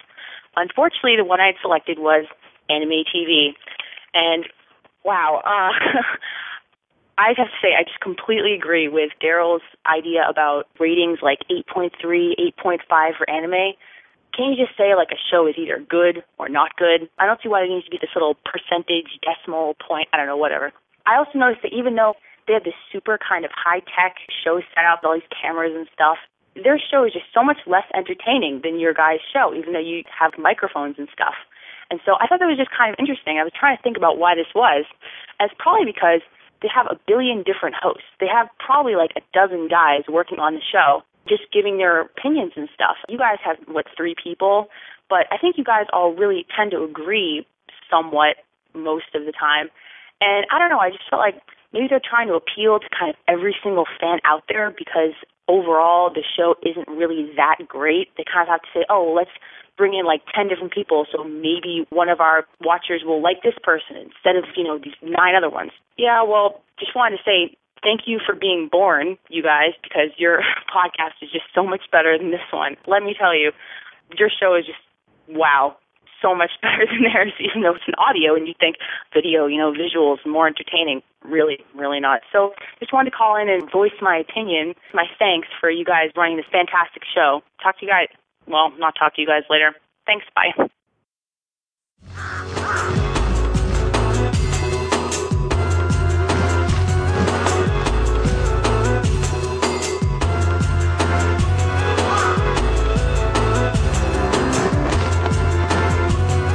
Movie Tekkon Kinkreet is certainly something that breaks the anime mold in almost every way, from how it looks to the production staff to how it was made to even the material that it wants to cover. Tekkon Kinkreet is a 2006 movie that is directed by Michael Arias. More on that later.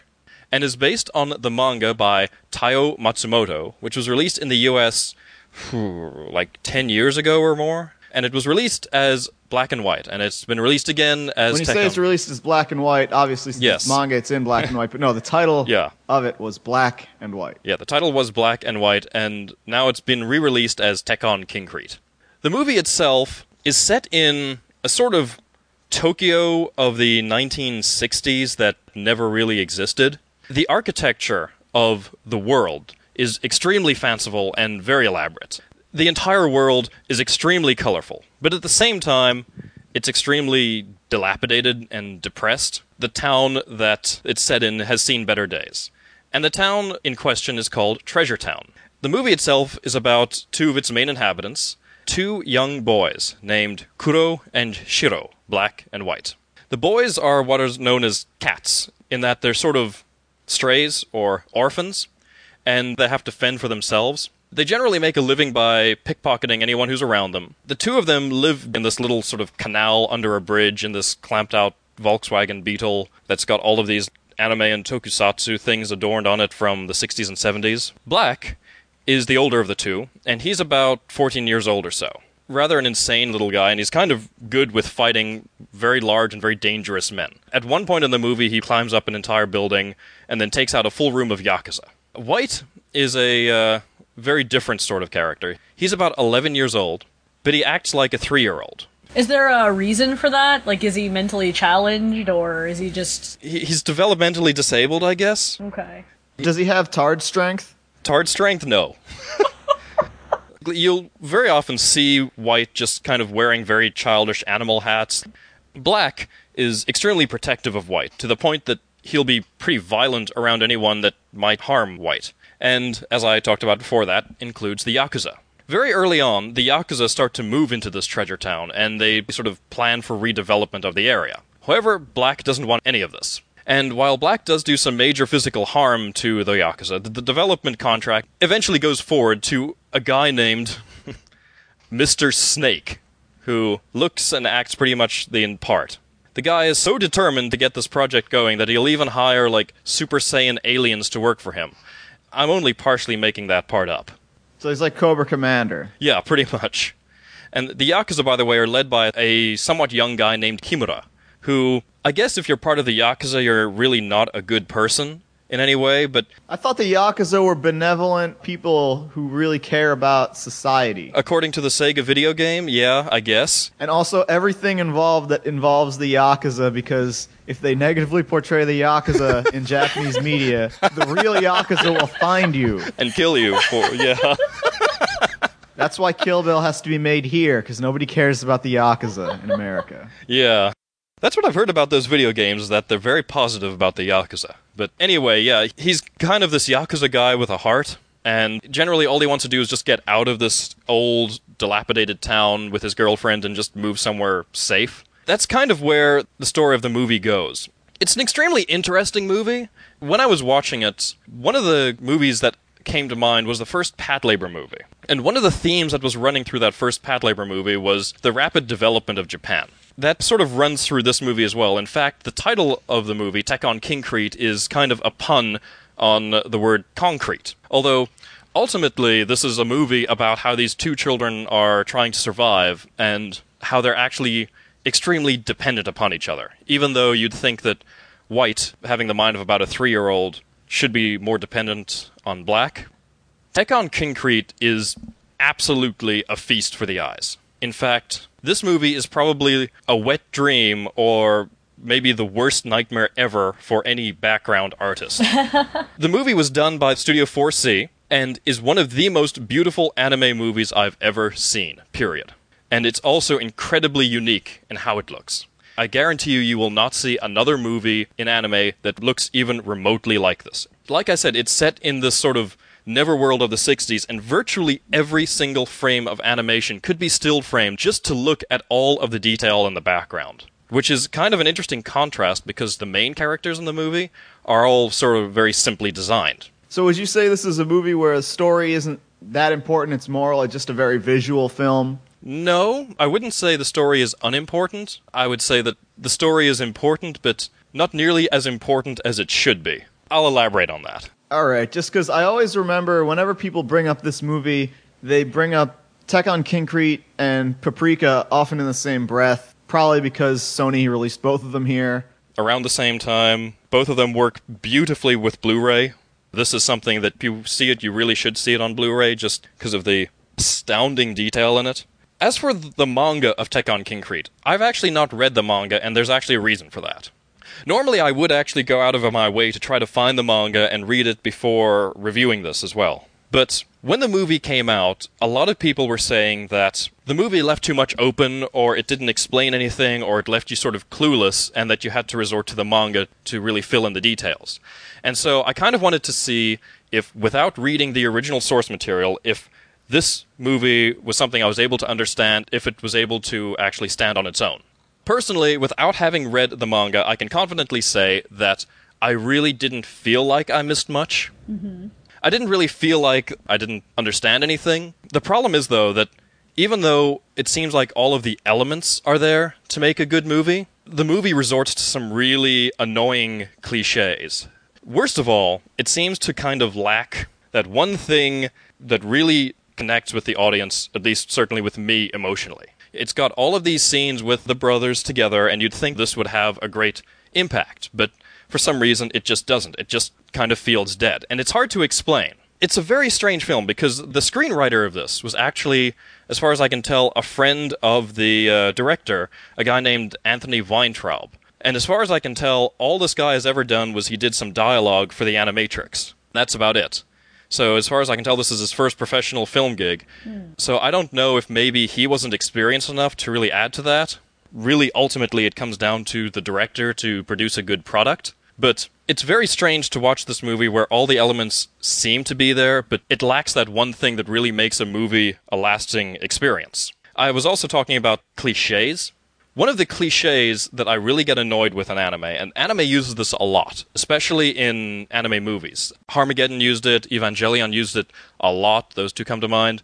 I'm not 100% sure if there's a specific word for it, but it's the technique where a character will go into some sort of dream sequence or out of body experience where things are all explained to him and then suddenly everything becomes clear, then the world is all fine. Something that happens at the end of the movie because they need a reason to wrap everything up well. That does happen in this movie, and I'm not saying that if they do this in a movie that it can't work, but they do it in the movie and it certainly doesn't work. A lot of this movie feels like it was kind of done in order to show how great this animation can look. The sequence that I'm talking about is certainly one of those times because it looks amazing. There's these dream sequences that are done with, I believe, watercolor and pastels, which are beautiful. But you're watching this and it goes on forever, and I was just like, this had really better mean something or do something because it's really not having any impact on me. That's kind of the feeling that I was left with. You can make as nice looking a movie as you possibly can, but there's always going to be something that comes along that looks better. Mm-hmm. And as soon as that thing that comes along looks better, you're going to forget about that first thing. So you mean to say you don't remember Wonderful Days, man? Oh yeah, wonderful. Well, that was such a memorable movie to The begin with. The city runs on pollution.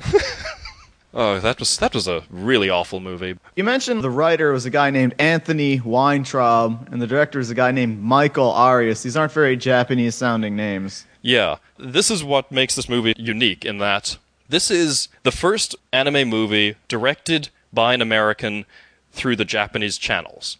Now, there's been movies like The Hobbit made in America and then they shipped it to Japan and then they had a Japanese, you know, animation team put it together. But this was an American guy living in Japan who had actually previously he worked on the Animatrix and I think he might have worked on Standalone Complex as a CG animator. Mm-hmm. And living in Japan, he went through the same channels that every other Japanese director goes through, and he directed this in a Japanese studio with other Japanese animators. And he also speaks Japanese fluently. The biggest requirement if you actually want to be like him. So, this is the first time this has ever been done. And it's so sad that this is the first guy who's ever been able to do this, and the director's commentary is so unbelievably dull. Why do you think that is? You know what? If I were to say the reasons I think people would get angry with me, but I'm going to say it anyway. This guy is a computer programmer. Yeah. Michael Arias is the guy who, whenever we talk about cell shading, like games that are cell shaded, or this anime was made using cell shading, everyone knows what I'm talking about. All the Dragon mm-hmm. Ball Z and Naruto games and stuff use this. Jet the Set Radio, Appleseed movies, Jet Set Radio, et cetera, et cetera. They're all cell shaded. And the way that they produce this is they use a plugin or a you know add-on thing called Toon Shader, which works with a program called Softimage 3D. Michael Arias created Toon Shader. Mm-hmm. That whole look of all these things, they all use his program. So he's the master of using that. Yeah. And we always talk about like, oh, sometimes things can look weird with the cell shading because it doesn't really look right. Maybe people can't use it quite as well as he can. But Mm-hmm. that's how he got his start, programming this thing. And maybe, okay, you can do graphic arts and stuff like that because you're right, he worked on various things. But when you listen to the commentary track on this thing, it is kind of obvious that he is this sort of borderline stoner computer programmer kind of guy. He's a genius programmer, but I guess when it comes down to it, the computer programmer mind is not the same mind that you want to go at when you create something that's supposed to be emotionally gripping. The movie seems like it was made in a sort of a very clinical way. It moves from one scene to another, and there's this scene with the brothers and all of them.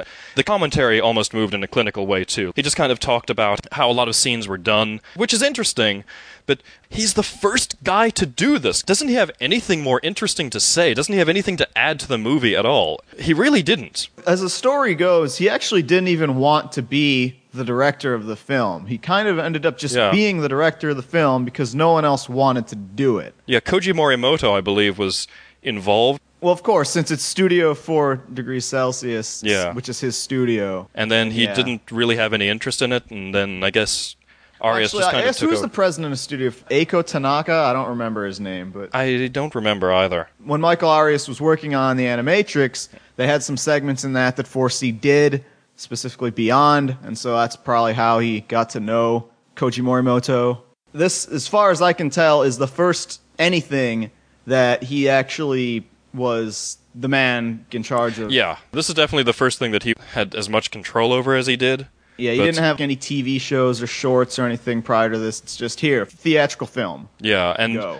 I'm not sure if he's going to get that opportunity again. Well, how did the movie do? Mm, Honestly, no clue. Okay. It had a very limited release here in the US. 4C in general, their films aren't very financially viable. Right. They're always very indie, very strange. A lot of times, even the TV shows they make are not things that typical anime fans Right. like. Mm-hmm. We talked about Kaiba in the opening segment. That's a fine example of a lot of anime fans don't like that show. They're like, oh, this is too arty, or not interested in it, or I'm bored by it, or whatever. It's too Mhm. weird. And so the traditional thing where people say, oh, they want something different, but this is a little too different. I don't know if he'll do another movie.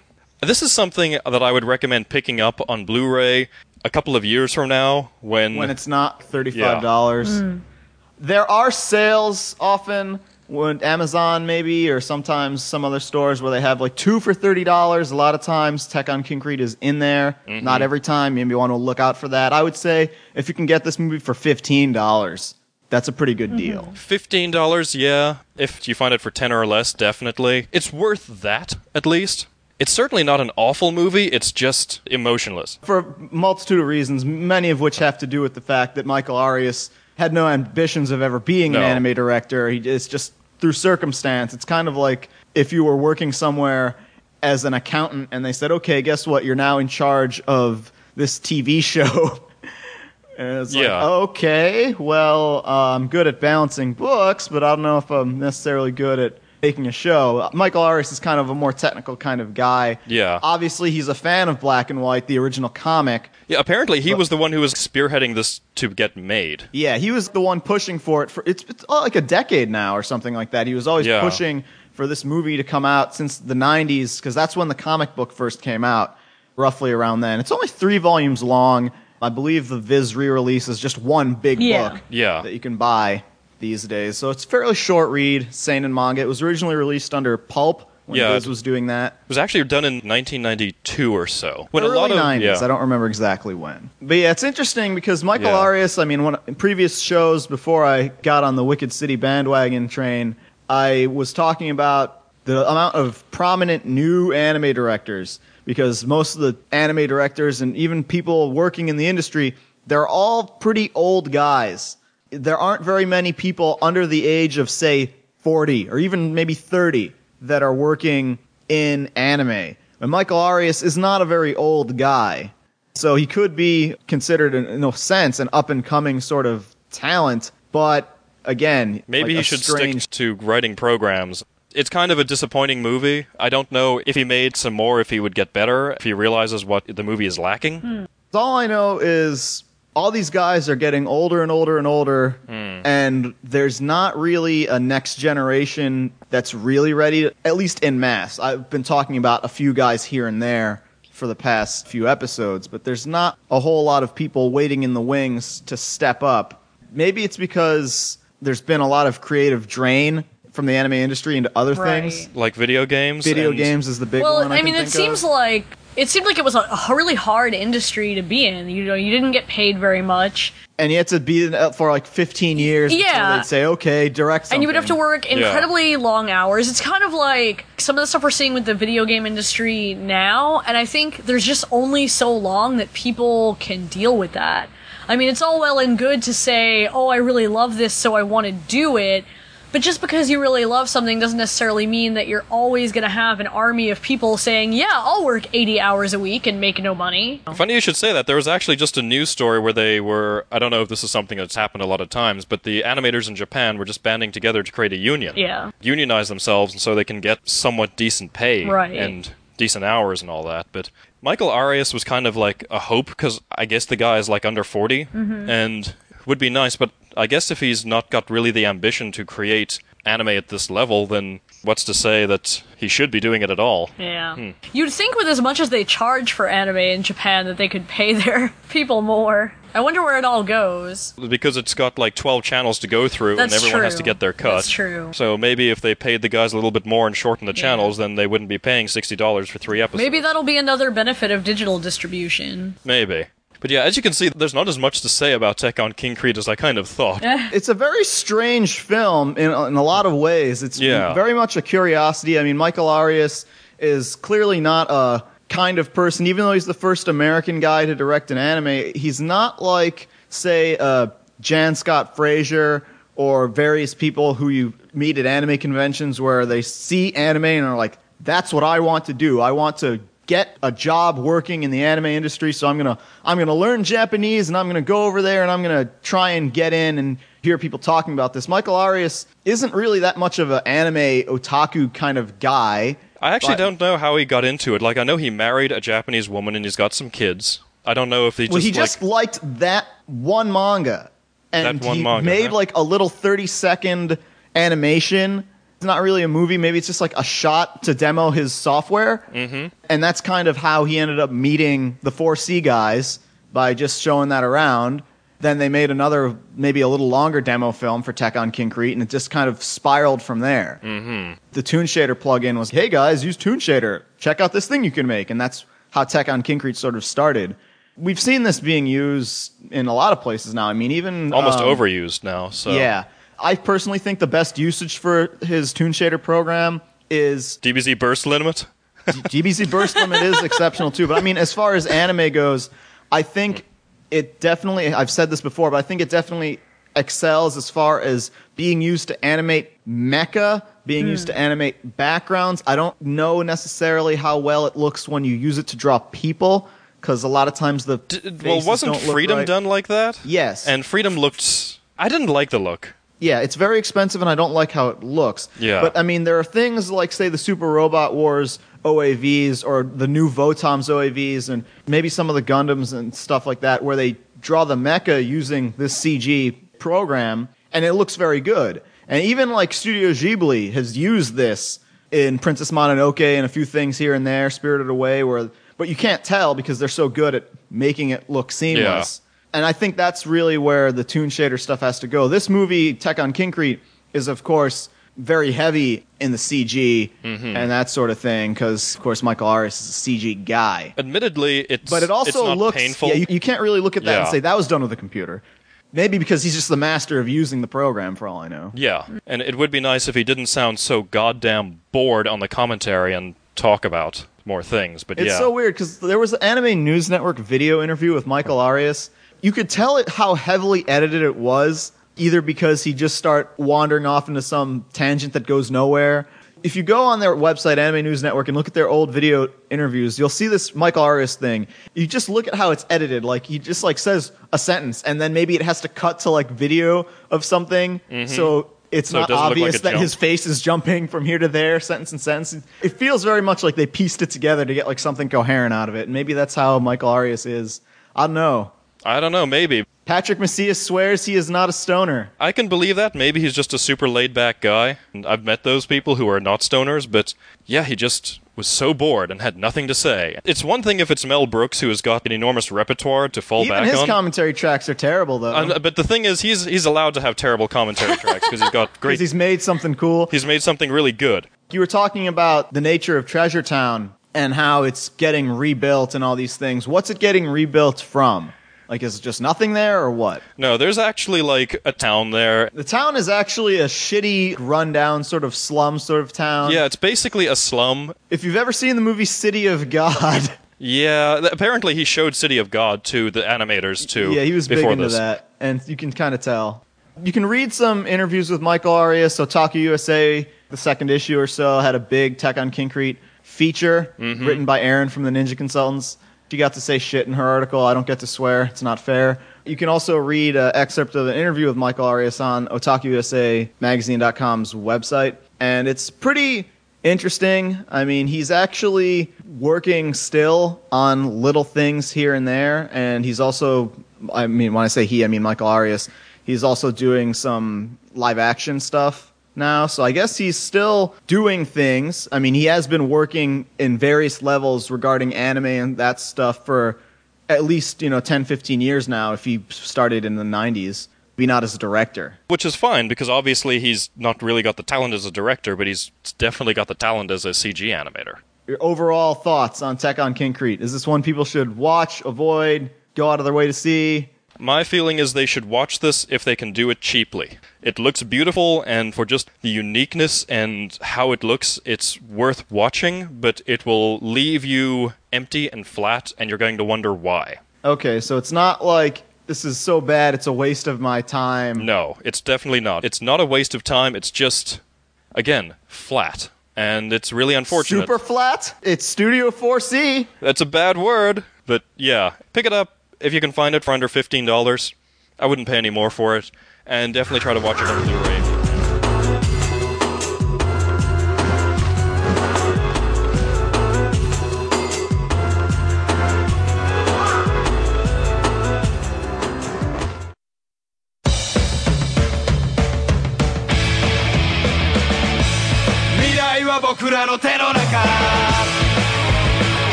We have talked about a great deal of types of anime and manga in this show, but there are so many genres that we'd never be able to cover them all. Part of it is because a lot of it just doesn't get translated into English here, or we just never see anime made from it, and that sort of thing. And I think one of those we're gonna try and alleviate or cross it off the list, because this has been heavily requested of us for a while now, and I think now is the time to let everyone know about this title. And I think a good way to set up what you're in store for is by saying the full title of it. I said in the intro that I was going to review a show called Kaiji. However, the full title of this anime is Gambling Apocalypse Kaiji, the suffering pariah, the ultimate survivor.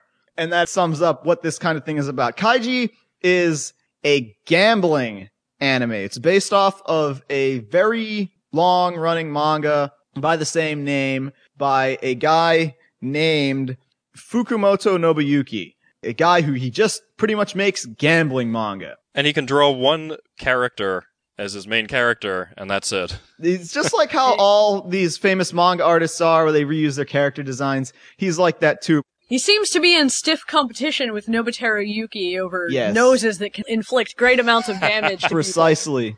And chins. If you got spiked with this guy's chin, then Yeah. His artwork is very, very ugly artwork with the highly angular faces and super duper pointy chins and noses. You can Yeah. never walk through a TSA airport check with this chin or this nose because you could stab somebody to death with it. They look better in the anime screenshots that I've seen than in the manga scans. On top of that, they've also got the 1970s style Go Nagai, Getarobo. Like everyone's got the very thick black outline around them. And it's kind of interesting. yeah. I actually know people who have refused to read stuff or watch stuff from him because they think it's just too ugly. Yeah.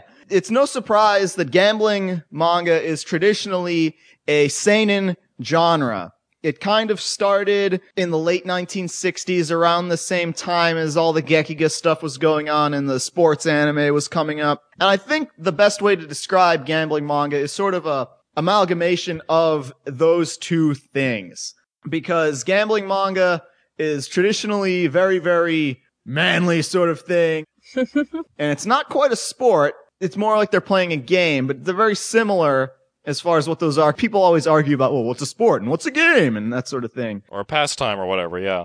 Yeah. A lot of them that I've seen generally are made for like the audience who are very big into gambling already. Right. Right. Which is generally speaking, older men. Mhm. Basically, the origin of it is Mahjong manga. That's like its own beast. Yep. The Mahjong manga. Aren't there multiple mahjong anthologies? And if you're like me and you don't understand how to play Mahjong, you will never be able to watch those shows because nothing will make any sense. No, no, no. Guess what, Clarissa? The secret of Mahjong manga is you don't have to know jack shit about the way Mahjong is actually played to write a Mahjong manga. As Really? even a monkey can draw Because manga. Because it seemed really confusing. the ultimate authority. Even a monkey can draw manga. They're like, but I don't know about how to play mahjong. And it's like, it doesn't matter. The important thing about doing the awesome mahjong manga is just to do something crazy. And even if you don't know how to draw tiles, there are people, assistants for manga in Japan whose specialty is just drawing mahjong tiles.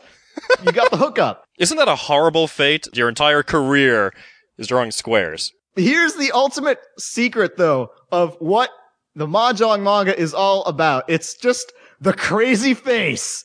There was the running gag that they had like a editor of a magazine, and he just always kept saying the same line throughout the book, like, what, you can see her pussy or whatever it was, and just has this weird, bizarre face. And they're like, having the weird, bizarre face is the key to Mahjong manga. And I remember several, several months ago, a couple of different podcasts reviewed Akagi, which was also a manga from Fukumoto Nobuyuki that got uh, adapted into anime. And they didn't really like it that much. Anime Pulse were like, yeah, this was okay. And Geek Ranks were like, what the hell? This show sucks. I know how to play Mahjong. This has nothing to do with Mahjong. This is just bullshit. And Mahjong is, it's not even a game of skill. It's just like, you do bullshit and you win. Is that the Geek Nights guys talking? That was what they said, but it's also largely Okay. kind of true because that's kind of the whole appeal of what makes gambling manga awesome. The idea is it's one thing to, you know, have a sport where you train and you become really good at the sport and through hard work become like a, a manly man. But maybe the next step up is you are such a manly man. The manliest man just totally entrusts their entire life to a roll of the dice or Lady Luck. Think of all those super robot shows where it's like, you can't do that. It's impossible. And we have to just forego reason entirely and charge straight ahead and damn the torpedoes. That's the manly sentiment. Ignoring logic and rationality, throwing it all to the wind. And that's what gambling manga centers on, first and foremost. And Kaiji is probably the king of this. It's a show, it's fairly recent. It just finished up, what, a couple months ago? And then Akagi was before that. Both of them were animated by Madhouse, whom I've been talking about for quite a bit now, since Paprika and all that stuff. The idea of this show, I mentioned that it was based off of a manga, very, very, very long running manga. This show, however, is not 100 episodes long. Goes pretty fast. I haven't read the manga myself. I think there might be some scans of the manga out there because at the end of a lot of the fan subs, they do show some manga screen caps of it. But the basic premise of Kaiji is you have a guy, his name is Kaiji Ito. He's the titular character. And he is, we were talking about in the news segment, these sort of working poor. The term in Japan for Kaiji, it's, it's slightly different, but he's what's known as a freeter, which he's a guy who he graduated from school. He has his education and all that stuff, but due to the way the economy is and due to maybe uh, some aspects of his life or his personality, he can't get a full-time job. He has to work these very menial part-time labor jobs that aren't very glamorous and they don't really pay anything. And the way Japan is set up, very much like here, the longer it is that you go not really working a full-time career job, the harder it is to get a job. Yeah. Because employers want people who are straight out of school. I, I know even me, I couldn't get a job for several years because the way the economy was. And every time I go to an interview, it's like, oh, I see on your resume you're missing a great deal of time here. And I was like, yes, I was looking for a job. There wasn't any. But the perception is that these people who are educated somewhat, you know, maybe they have only high school education or maybe they have college educations, but they can't get a job. And because they can't get a job, they can't really get money. And because they can't really get money, they can't really get maybe married to or start a family or various things. So their lives are basically in limbo and they can't really amount to much. Sort of like Kato. Yes, sort of like Kato, exactly. And so Kaiji is Hmm. also sort of like Kato, resentful of his lot in life, and he's very bitter towards these people who he perceives as having what he can't have. He lashes out the world not by stabbing people and running people over with his truck, but at the, at the start of this anime, he's, he steals from very expensive cars. this is That's a great largely just- existence. it's not really relevant. Does he meet Batman then and become He does Robin? not get blown up by the Joker, and Superboy Prime does not punch a wall and bring him back to life. However, of course, Ugh. the people who have nice Uh. cars in Japan may or may not be the most savory individuals out there. And so, through happenstance, he ends up running in with the Yakuza. The Yakuza, who are, of course, very benevolent people who are only out for the betterment of society, convince Kaiji to do something because he finds himself that he's in debt. Part of what makes Kaiji's situation bad is a bad break in life. But the other part is that he's basically the stereotypical otaku personality. Very pathetic. He's very, very, let's say, gullible in a lot of ways. He has some skills. He's pretty smart, but he's not very good around people. And so he mm. has a coworker who says, Hey, Kaiji, I got to take out a loan, but I need someone else to co-sign with me and I don't have any friends. Hey, will you sign this loan for me? Oh, no. And so Kaiji says, Oh, sure, whatever. Of course, the Oh, loan boy. is No. to the Yakuza. Oh, His friend Oh. can't pay the oh. money. So guess who has to pay off these millions and millions? it's Kaiji's debt now. And so the Yakuza say, all right, you can either pay us back in installments, but guess what? If you do that, you're going to be under our thumb until you're 50 or 40 or whatever. Kaiji's in his 20s or something like that. And so the Yakuza, Hmm. because they're so friendly, extend him an opportunity. They instead of breaking his legs, instead of, you know, paying off all this money for years and years, we're feeling altruistic. We're going to give you, Kaiji, a chance to make millions and millions in a few hours of your time in just one day. uh, You got to hurry. What could possibly go wrong? Hey, think about it. Think of the alternatives. Do you want to live your life like a shitbag for the rest of your life? Or do you want to gamble, take that risk and go out there and try and get out of this rut you've got in your life? And so Kaiji is like, all right, what do I got to do? And the Yakuza guy is like, you have to play the game.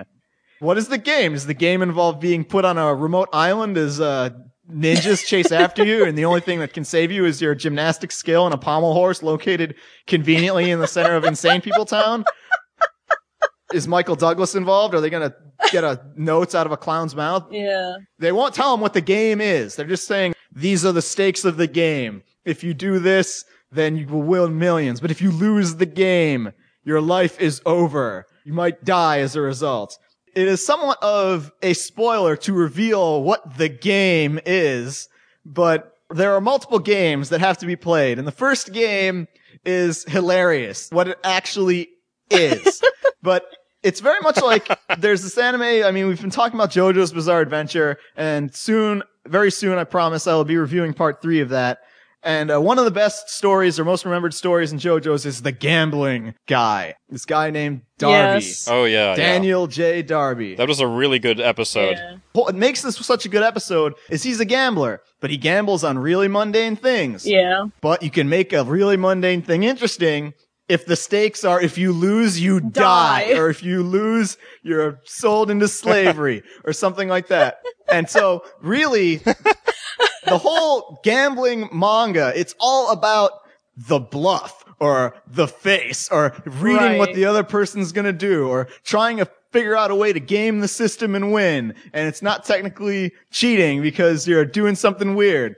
So the game doesn't really matter because what makes gambling manga so awesome is all the stuff around it. Everybody knows about Yakitate Japan. That's this anime that is Right. this very Right. shonen action sort of formulaic thing. However, it, it's not a fight, It's a fighting manga, basically. but the actual fight Yeah. doesn't matter. It's actually about baking bread. Yeah. Because what matters in this, these types of stories isn't the fight that they're doing or the sport that they're playing or whatever it is. It's just the, "Hurrah, hurrah, what's he gonna do? And the weird characters. And oh, I'm the cool guy and I'm a crazy guy. And that's what Kaiji's about. There's all these weird, ridiculous games.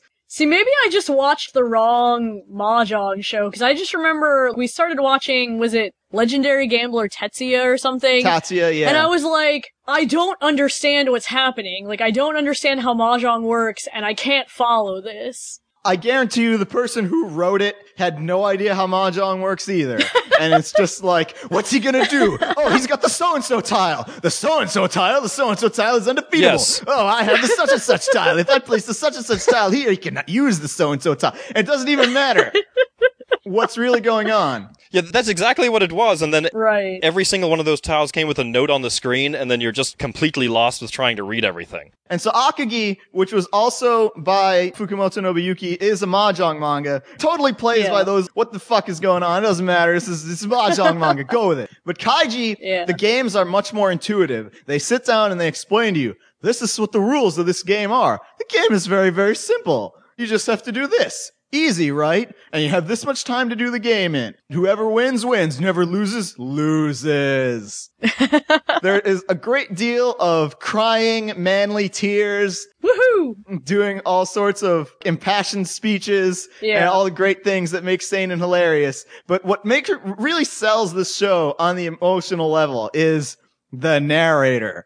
I talked about this show called Ippatsu Kiki Musume a while back, or Miss Critical Moment. This had this crazy narrator mm-hmm. talking Yeah. about the stakes of doing this or so and so, and there's a 3% chance of living if you do Right, this. right. But the only way that you can survive is to go forward, and what is Kunyan gonna do? That very same style of narrator is throughout Kaiji. The narrator serves two purposes. One, is he just quickly summarizes like, and then for the next two hours they did this. Probably to summarize what maybe it took a lot of time in the manga or maybe Right.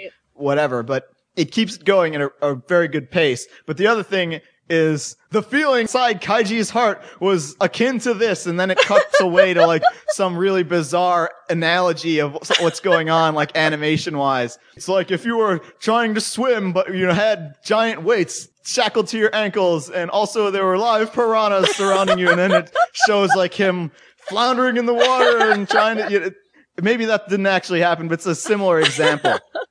The thing is about these games is because they're put on by the Yakuza, there's some sort of shadiness to them Right. in which even if you win, maybe you aren't really going to win, but you can actually win. However, the way that the author sets these games up is that they're basically microcosms of how society works. And this isn't a subtle symbolism thing because the narrator is going to jump in and say, this is a microcosm of how society works. Very much like how the rich are going to get richer and look down upon the poor. The poor have, are struggling and have only one choice in front of them. And there's these games, the people who have to play the games to get ahead in life and the people who observe the games, the people who try to cheat the system and all these things are present in all the games in Kaiji. And I knew that if I had mentioned at the end of the last show, I'm going to do Kaiji. At the end of the first episode, they reveal the game. And this game goes on for like a good half the series, or maybe a little less than half the series. But then due to various happenstance and Kaiji's personality, he ends up having to keep escalating the stakes. Because basically, even though Kaiji's this pathetic otaku, one of the things that makes people kind of draw into the series is the fact that even though he's this pathetic otaku, he's basically a morally good person. Even though he does a lot of shitty things in his life, Impossible. still wants to do the right thing deep down. And he wants to trust people and he wants to have friends. But in all these games, just like in society, it is dog eat dog, kill or be killed. and he always comes to these conclusions like, I have to be heartless and just be like, you know, a stone cold, uncaring person. And I'm going to do that. I'm just going to do but I can't do it. I just can't do it. Oh and so no, poor Kaiji. I know people sort of play up Kaiji as like the male Moe sort of character. Right, right. You feel so sorry for him and you want to see him succeed just like Densha Otoko and you just got to get up and have hope and believe, man. Because the thing is, is that even though he's not a very good gambler, so to speak, he actually has talent for it as far as figuring out what the odds are, figuring out if mm. I do this, then they're going to do that. But everyone else, of course, since they're the Yakuza, they're like, haha, my job in life is to analyze people and read people because that's what Yakuza do. And you cannot defeat me because I am the greatest. Haha. Go, no, you will see how you are the greatest when I am winning and you are not. And now it's turned to Speed Racer. But I was about to say. yeah, I, that doesn't actually happen. I, I wish it did. Kaiji is a really cool show, but the most off-putting thing about it is its artwork.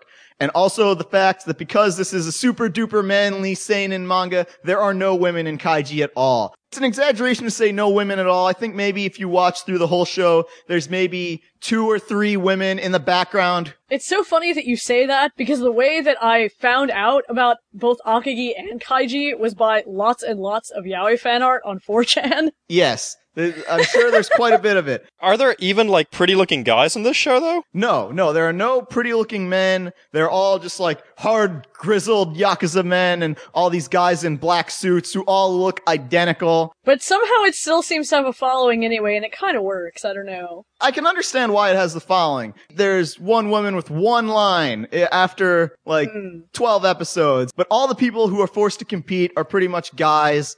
Down and out loser otaku types, so they aren't really the prettiest kind of guys. Some of them are like these down on their luck salary men.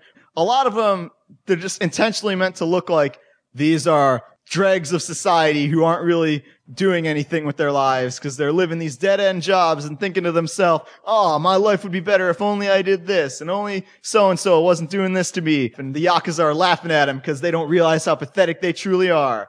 Kaiji is the only one who, even though he kind of realizes what he needs to do, he still can't really get out of his rut because he's just too nice a guy. No. And that's why he is the suffering pariah, but he is also the ultimate survivor. and so eventually things, he's obviously not going to die. Eh, Okay, maybe he might die, or maybe he might get horribly maimed and wounded and beaten up or whatever. But he's a survivor, damn it. And that's what Kaiji is all about. I think that's the reason why there's the yaoi following, even though the artwork is bizarre, because you can pretty up the artwork and even make Madarame look good, maybe. I've seen as it. long as the core personality screaming at the top of your lungs as tears stream down your eyes, and maybe the tears are gonna fall into an electrified shark tank. Angry, ill-tempered sea bass have laser beams strapped to their heads, and the gamble is to see, you know, how long you can stand above it. That doesn't actually happen, but th- I believe the way the manga worked was there was three main parts. Mm. And even though you could say there's like Yeah, I see on their website there's three main parts. to this anime. This is only part one. It does end because, of course, eventually Kaiji is challenging like the head of the Yakuza who's like, in all seinen things, the head of the Yakuza is always like this crusty old man who's like Yeah. Emperor Palpatine. And he's like, ah, ha ha ha. Look at all these men with their arms and legs broken as a result of losing the game. I'm just gonna run up and just start beating them with a stick. It doesn't hurt me at all, but it hurts them. Ha ha ha. Kaiji's like, fuck you, asshole. I'm gonna see you pay. And it's all about just watching Kaiji as he's trying to figure out what the hell am I gonna do. And he's got his plan, but every step of the plan goes wrong, very much like Michael Schofield in Prison Break. Nothing goes right for Kaiji ever. but you just keep holding out hope that he's gonna he's gonna get him. He's gonna win, and and maybe he will, and maybe he won't. But you can get all of Kaiji. The entire series has been fan subbed as well as Akagi. I think I like Kaiji more just because Akagi is the crazy bullshit mahjong, whereas Kaiji is all right. You're gonna play Uno, but if you don't say Uno at the right time, we're gonna saw off your feet. You're saying like you wouldn't tell us what the game was. I'm making up games. Oh, okay. I'm like picturing them playing like Hungry Hmm. Hungry Hippos or something. You know, ridiculous. I'm throwing out theoretical things that may or may not be real. Uh, So, so this is like the battle Oh, athlete's yeah. victory of gambling manga then. It's not a very violent show. However, when people lose the game, it's implied like what's going to happen to them because they're always talking about if you lose the game, no one's ever going to see you again and they're going to use your body to experiment on and do whatever. You're going to be sold into human slavery or and then maybe you'll just see like the Yakuza will grab a guy and carry him into the other room. You don't know what's going on in the other room, but it's obviously something bad yeah. gambling manga, we haven't really heard a lot about it. We haven't talked much about it in the show because it is primarily a seinen thing. It doesn't get mm-hmm. adapted into anime very often, which is why it's so surprising to see kaiji get adapted. I mean, the closest Right. we've gotten is stuff like, you know, Hikaru no Go, which is more of a game Mm. sort of thing. There's actually like always a gambling anime on. There's always been one on for at least like 20 years, but it usually is like one show that no one really Yeah. knows about, just kind of airs. Well, what they're trying to do now is they're trying to grow the audience for gambling manga by infusing it with the whole what's hip among otaku stuff. So now there is some things about like a girl who plays shogi or the guys who are playing this. And oh here's one with like the maids in Akihabara are all playing Chinese chess or whatever. And hmm. if you can beat me you can feel my tits or you know whatever it is. I don't know what's going on. But they are trying to get like some nicer artwork sort of things to try and get Right. more people to read this stuff because most of the things that come out are pretty much just in the very seinen gambling manga anthologies that I think one is called Kindai Mahjong, probably the most famous. I think that's where Kaiji ran in and also Akagi. Yeah, there's multiple like just gambling manga anthologies. I don't think anyone under 50 reads them. Yeah. And all these things, they run forever. Like Kaiji ran for like 12 years or then the same author has two other things and they run 14 years. See, what I'm really waiting for is someone to animate a pachinko manga. Oh God. Just I can't people believe- sitting there in front of machines watching balls fall. Yeah. And it's a subset of the gambling, even though, you know, oh, you gotta draw your own pachinko machine, but Yeah. whatever. But it's still the same idea of it all boils down to luck and Yeah. I would be interested to see that, just to see if they can make a dude sitting in front of a machine staring at it interesting. Because pachinko seems like the most boring thing. if they make the stakes high enough, You have then, no then control it at can the be same. exciting. If it's something like you're gonna have to win this many balls of pachinko or this electric drill is going in your nostril, you know, that sort of thing. It would have to be something else like uh, the owner of the gambling parlor modified the tension on the Yeah. on the handle here. So so it can be like the initial D, endless conversation between his brain and his foot. Only this time it's pachinko. I don't have the control in my wrist to twist the thing just enough. You can't do anything in pachinko, right? Isn't it kind of like slots where you just like sit there and hope you win? Yeah. You can change like how f- hard the balls are shoot out, but that's about it. So that's why I was saying like he changed Right. the Yeah. tension on the knob, and if I release my hand on the knob, Quick, th- this place drift will the explode. pachinko machine. Curve the bullet, you know, It's etc. I think we've just created the Yeah. ultimate pachinko show right here. So I think Kaiji is the kind of show where you can figure out whether or not you're gonna like it based on three episodes. The first storyline is maybe, maybe nine or ten episodes long. I don't remember exactly, but you can get a feel for what you're in for. Like the first episode is just like, oh, this is Kaiji and this is his loser situation that he's in. Really, the only way though that Kaiji gets to shine, even though he's a pathetic otaku, is by placing him in the company of more pathetic people than him. so he can be the one who has to rally everyone and get everyone's hopes up Right. bring them together, only for them all to fail. Oh. but maybe triumph and turn everything around. It's, if anyone who's a fan of Phoenix Wright, they know the Japanese name for that is uh, Gyakuten Saiban. Right. Gyakuten means something like turnabout. That is a word that is very commonly used in kaiji. Mm. Figuring out like when everything is against you and you can turn it all around right now Yeah. and this one thing and it all comes down to this. Pull that out at the last minute. That's how kaiji is. So I think everyone should give kaiji a shot. It's very easy to find still. I don't think it's going to get licensed anytime soon. Yeah, I would imagine not. I think gambling anime is probably some of the least likely to ever get licensed stuff. I think the anime industry would be taking a gamble of their own if they were to license kaiji. But I guess, you know, Mhm. the, everything in anime and the manga industry is a bit of a gamble in general because, hey, the amount of new people coming in, like we just said in Gerald's review, are on the decline and making a success. You got to take a big risk and the bigger the risk you take, the bigger the potential reward. Manga is like that. Anime is like that. So give Kaiji a shot. I think uh, a lot of the other people who didn't really dig this show or Akagi before it might not have understood the true heart and soul of what it takes to be a gambling man. Got to listen to more Kenny Rogers. Watch Kaiji first. If you like Kaiji, go back and watch Akagi. あ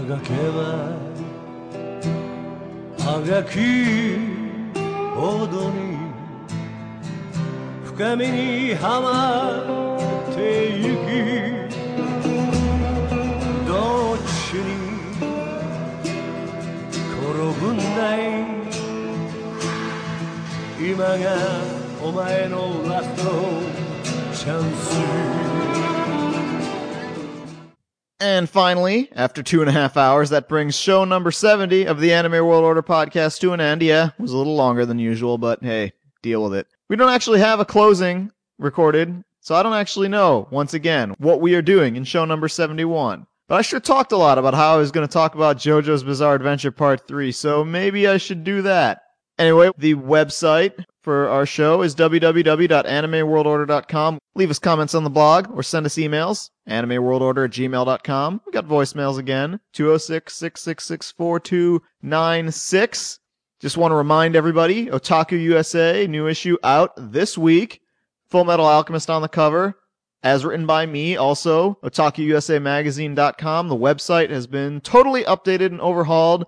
And to kick that off, they've got brand new articles from Clarissa and myself. Clarissa's talking about dojinshi events over this weekend for all you people who are just too rich to go to Anime Expo and are in Japan right now.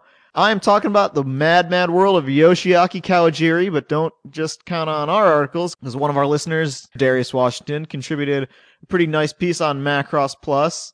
So all that stuff is over there. Check out the website. And be sure to leave comments on the articles proclaiming how good those are and how nerd girls are not the future. Yoshiaki Kawajiri is the future and also the past. Maybe I should review more Yoshiaki Kawajiri stuff next time. Let me know. Anyway, it's one in the morning, so I'm hitting stop.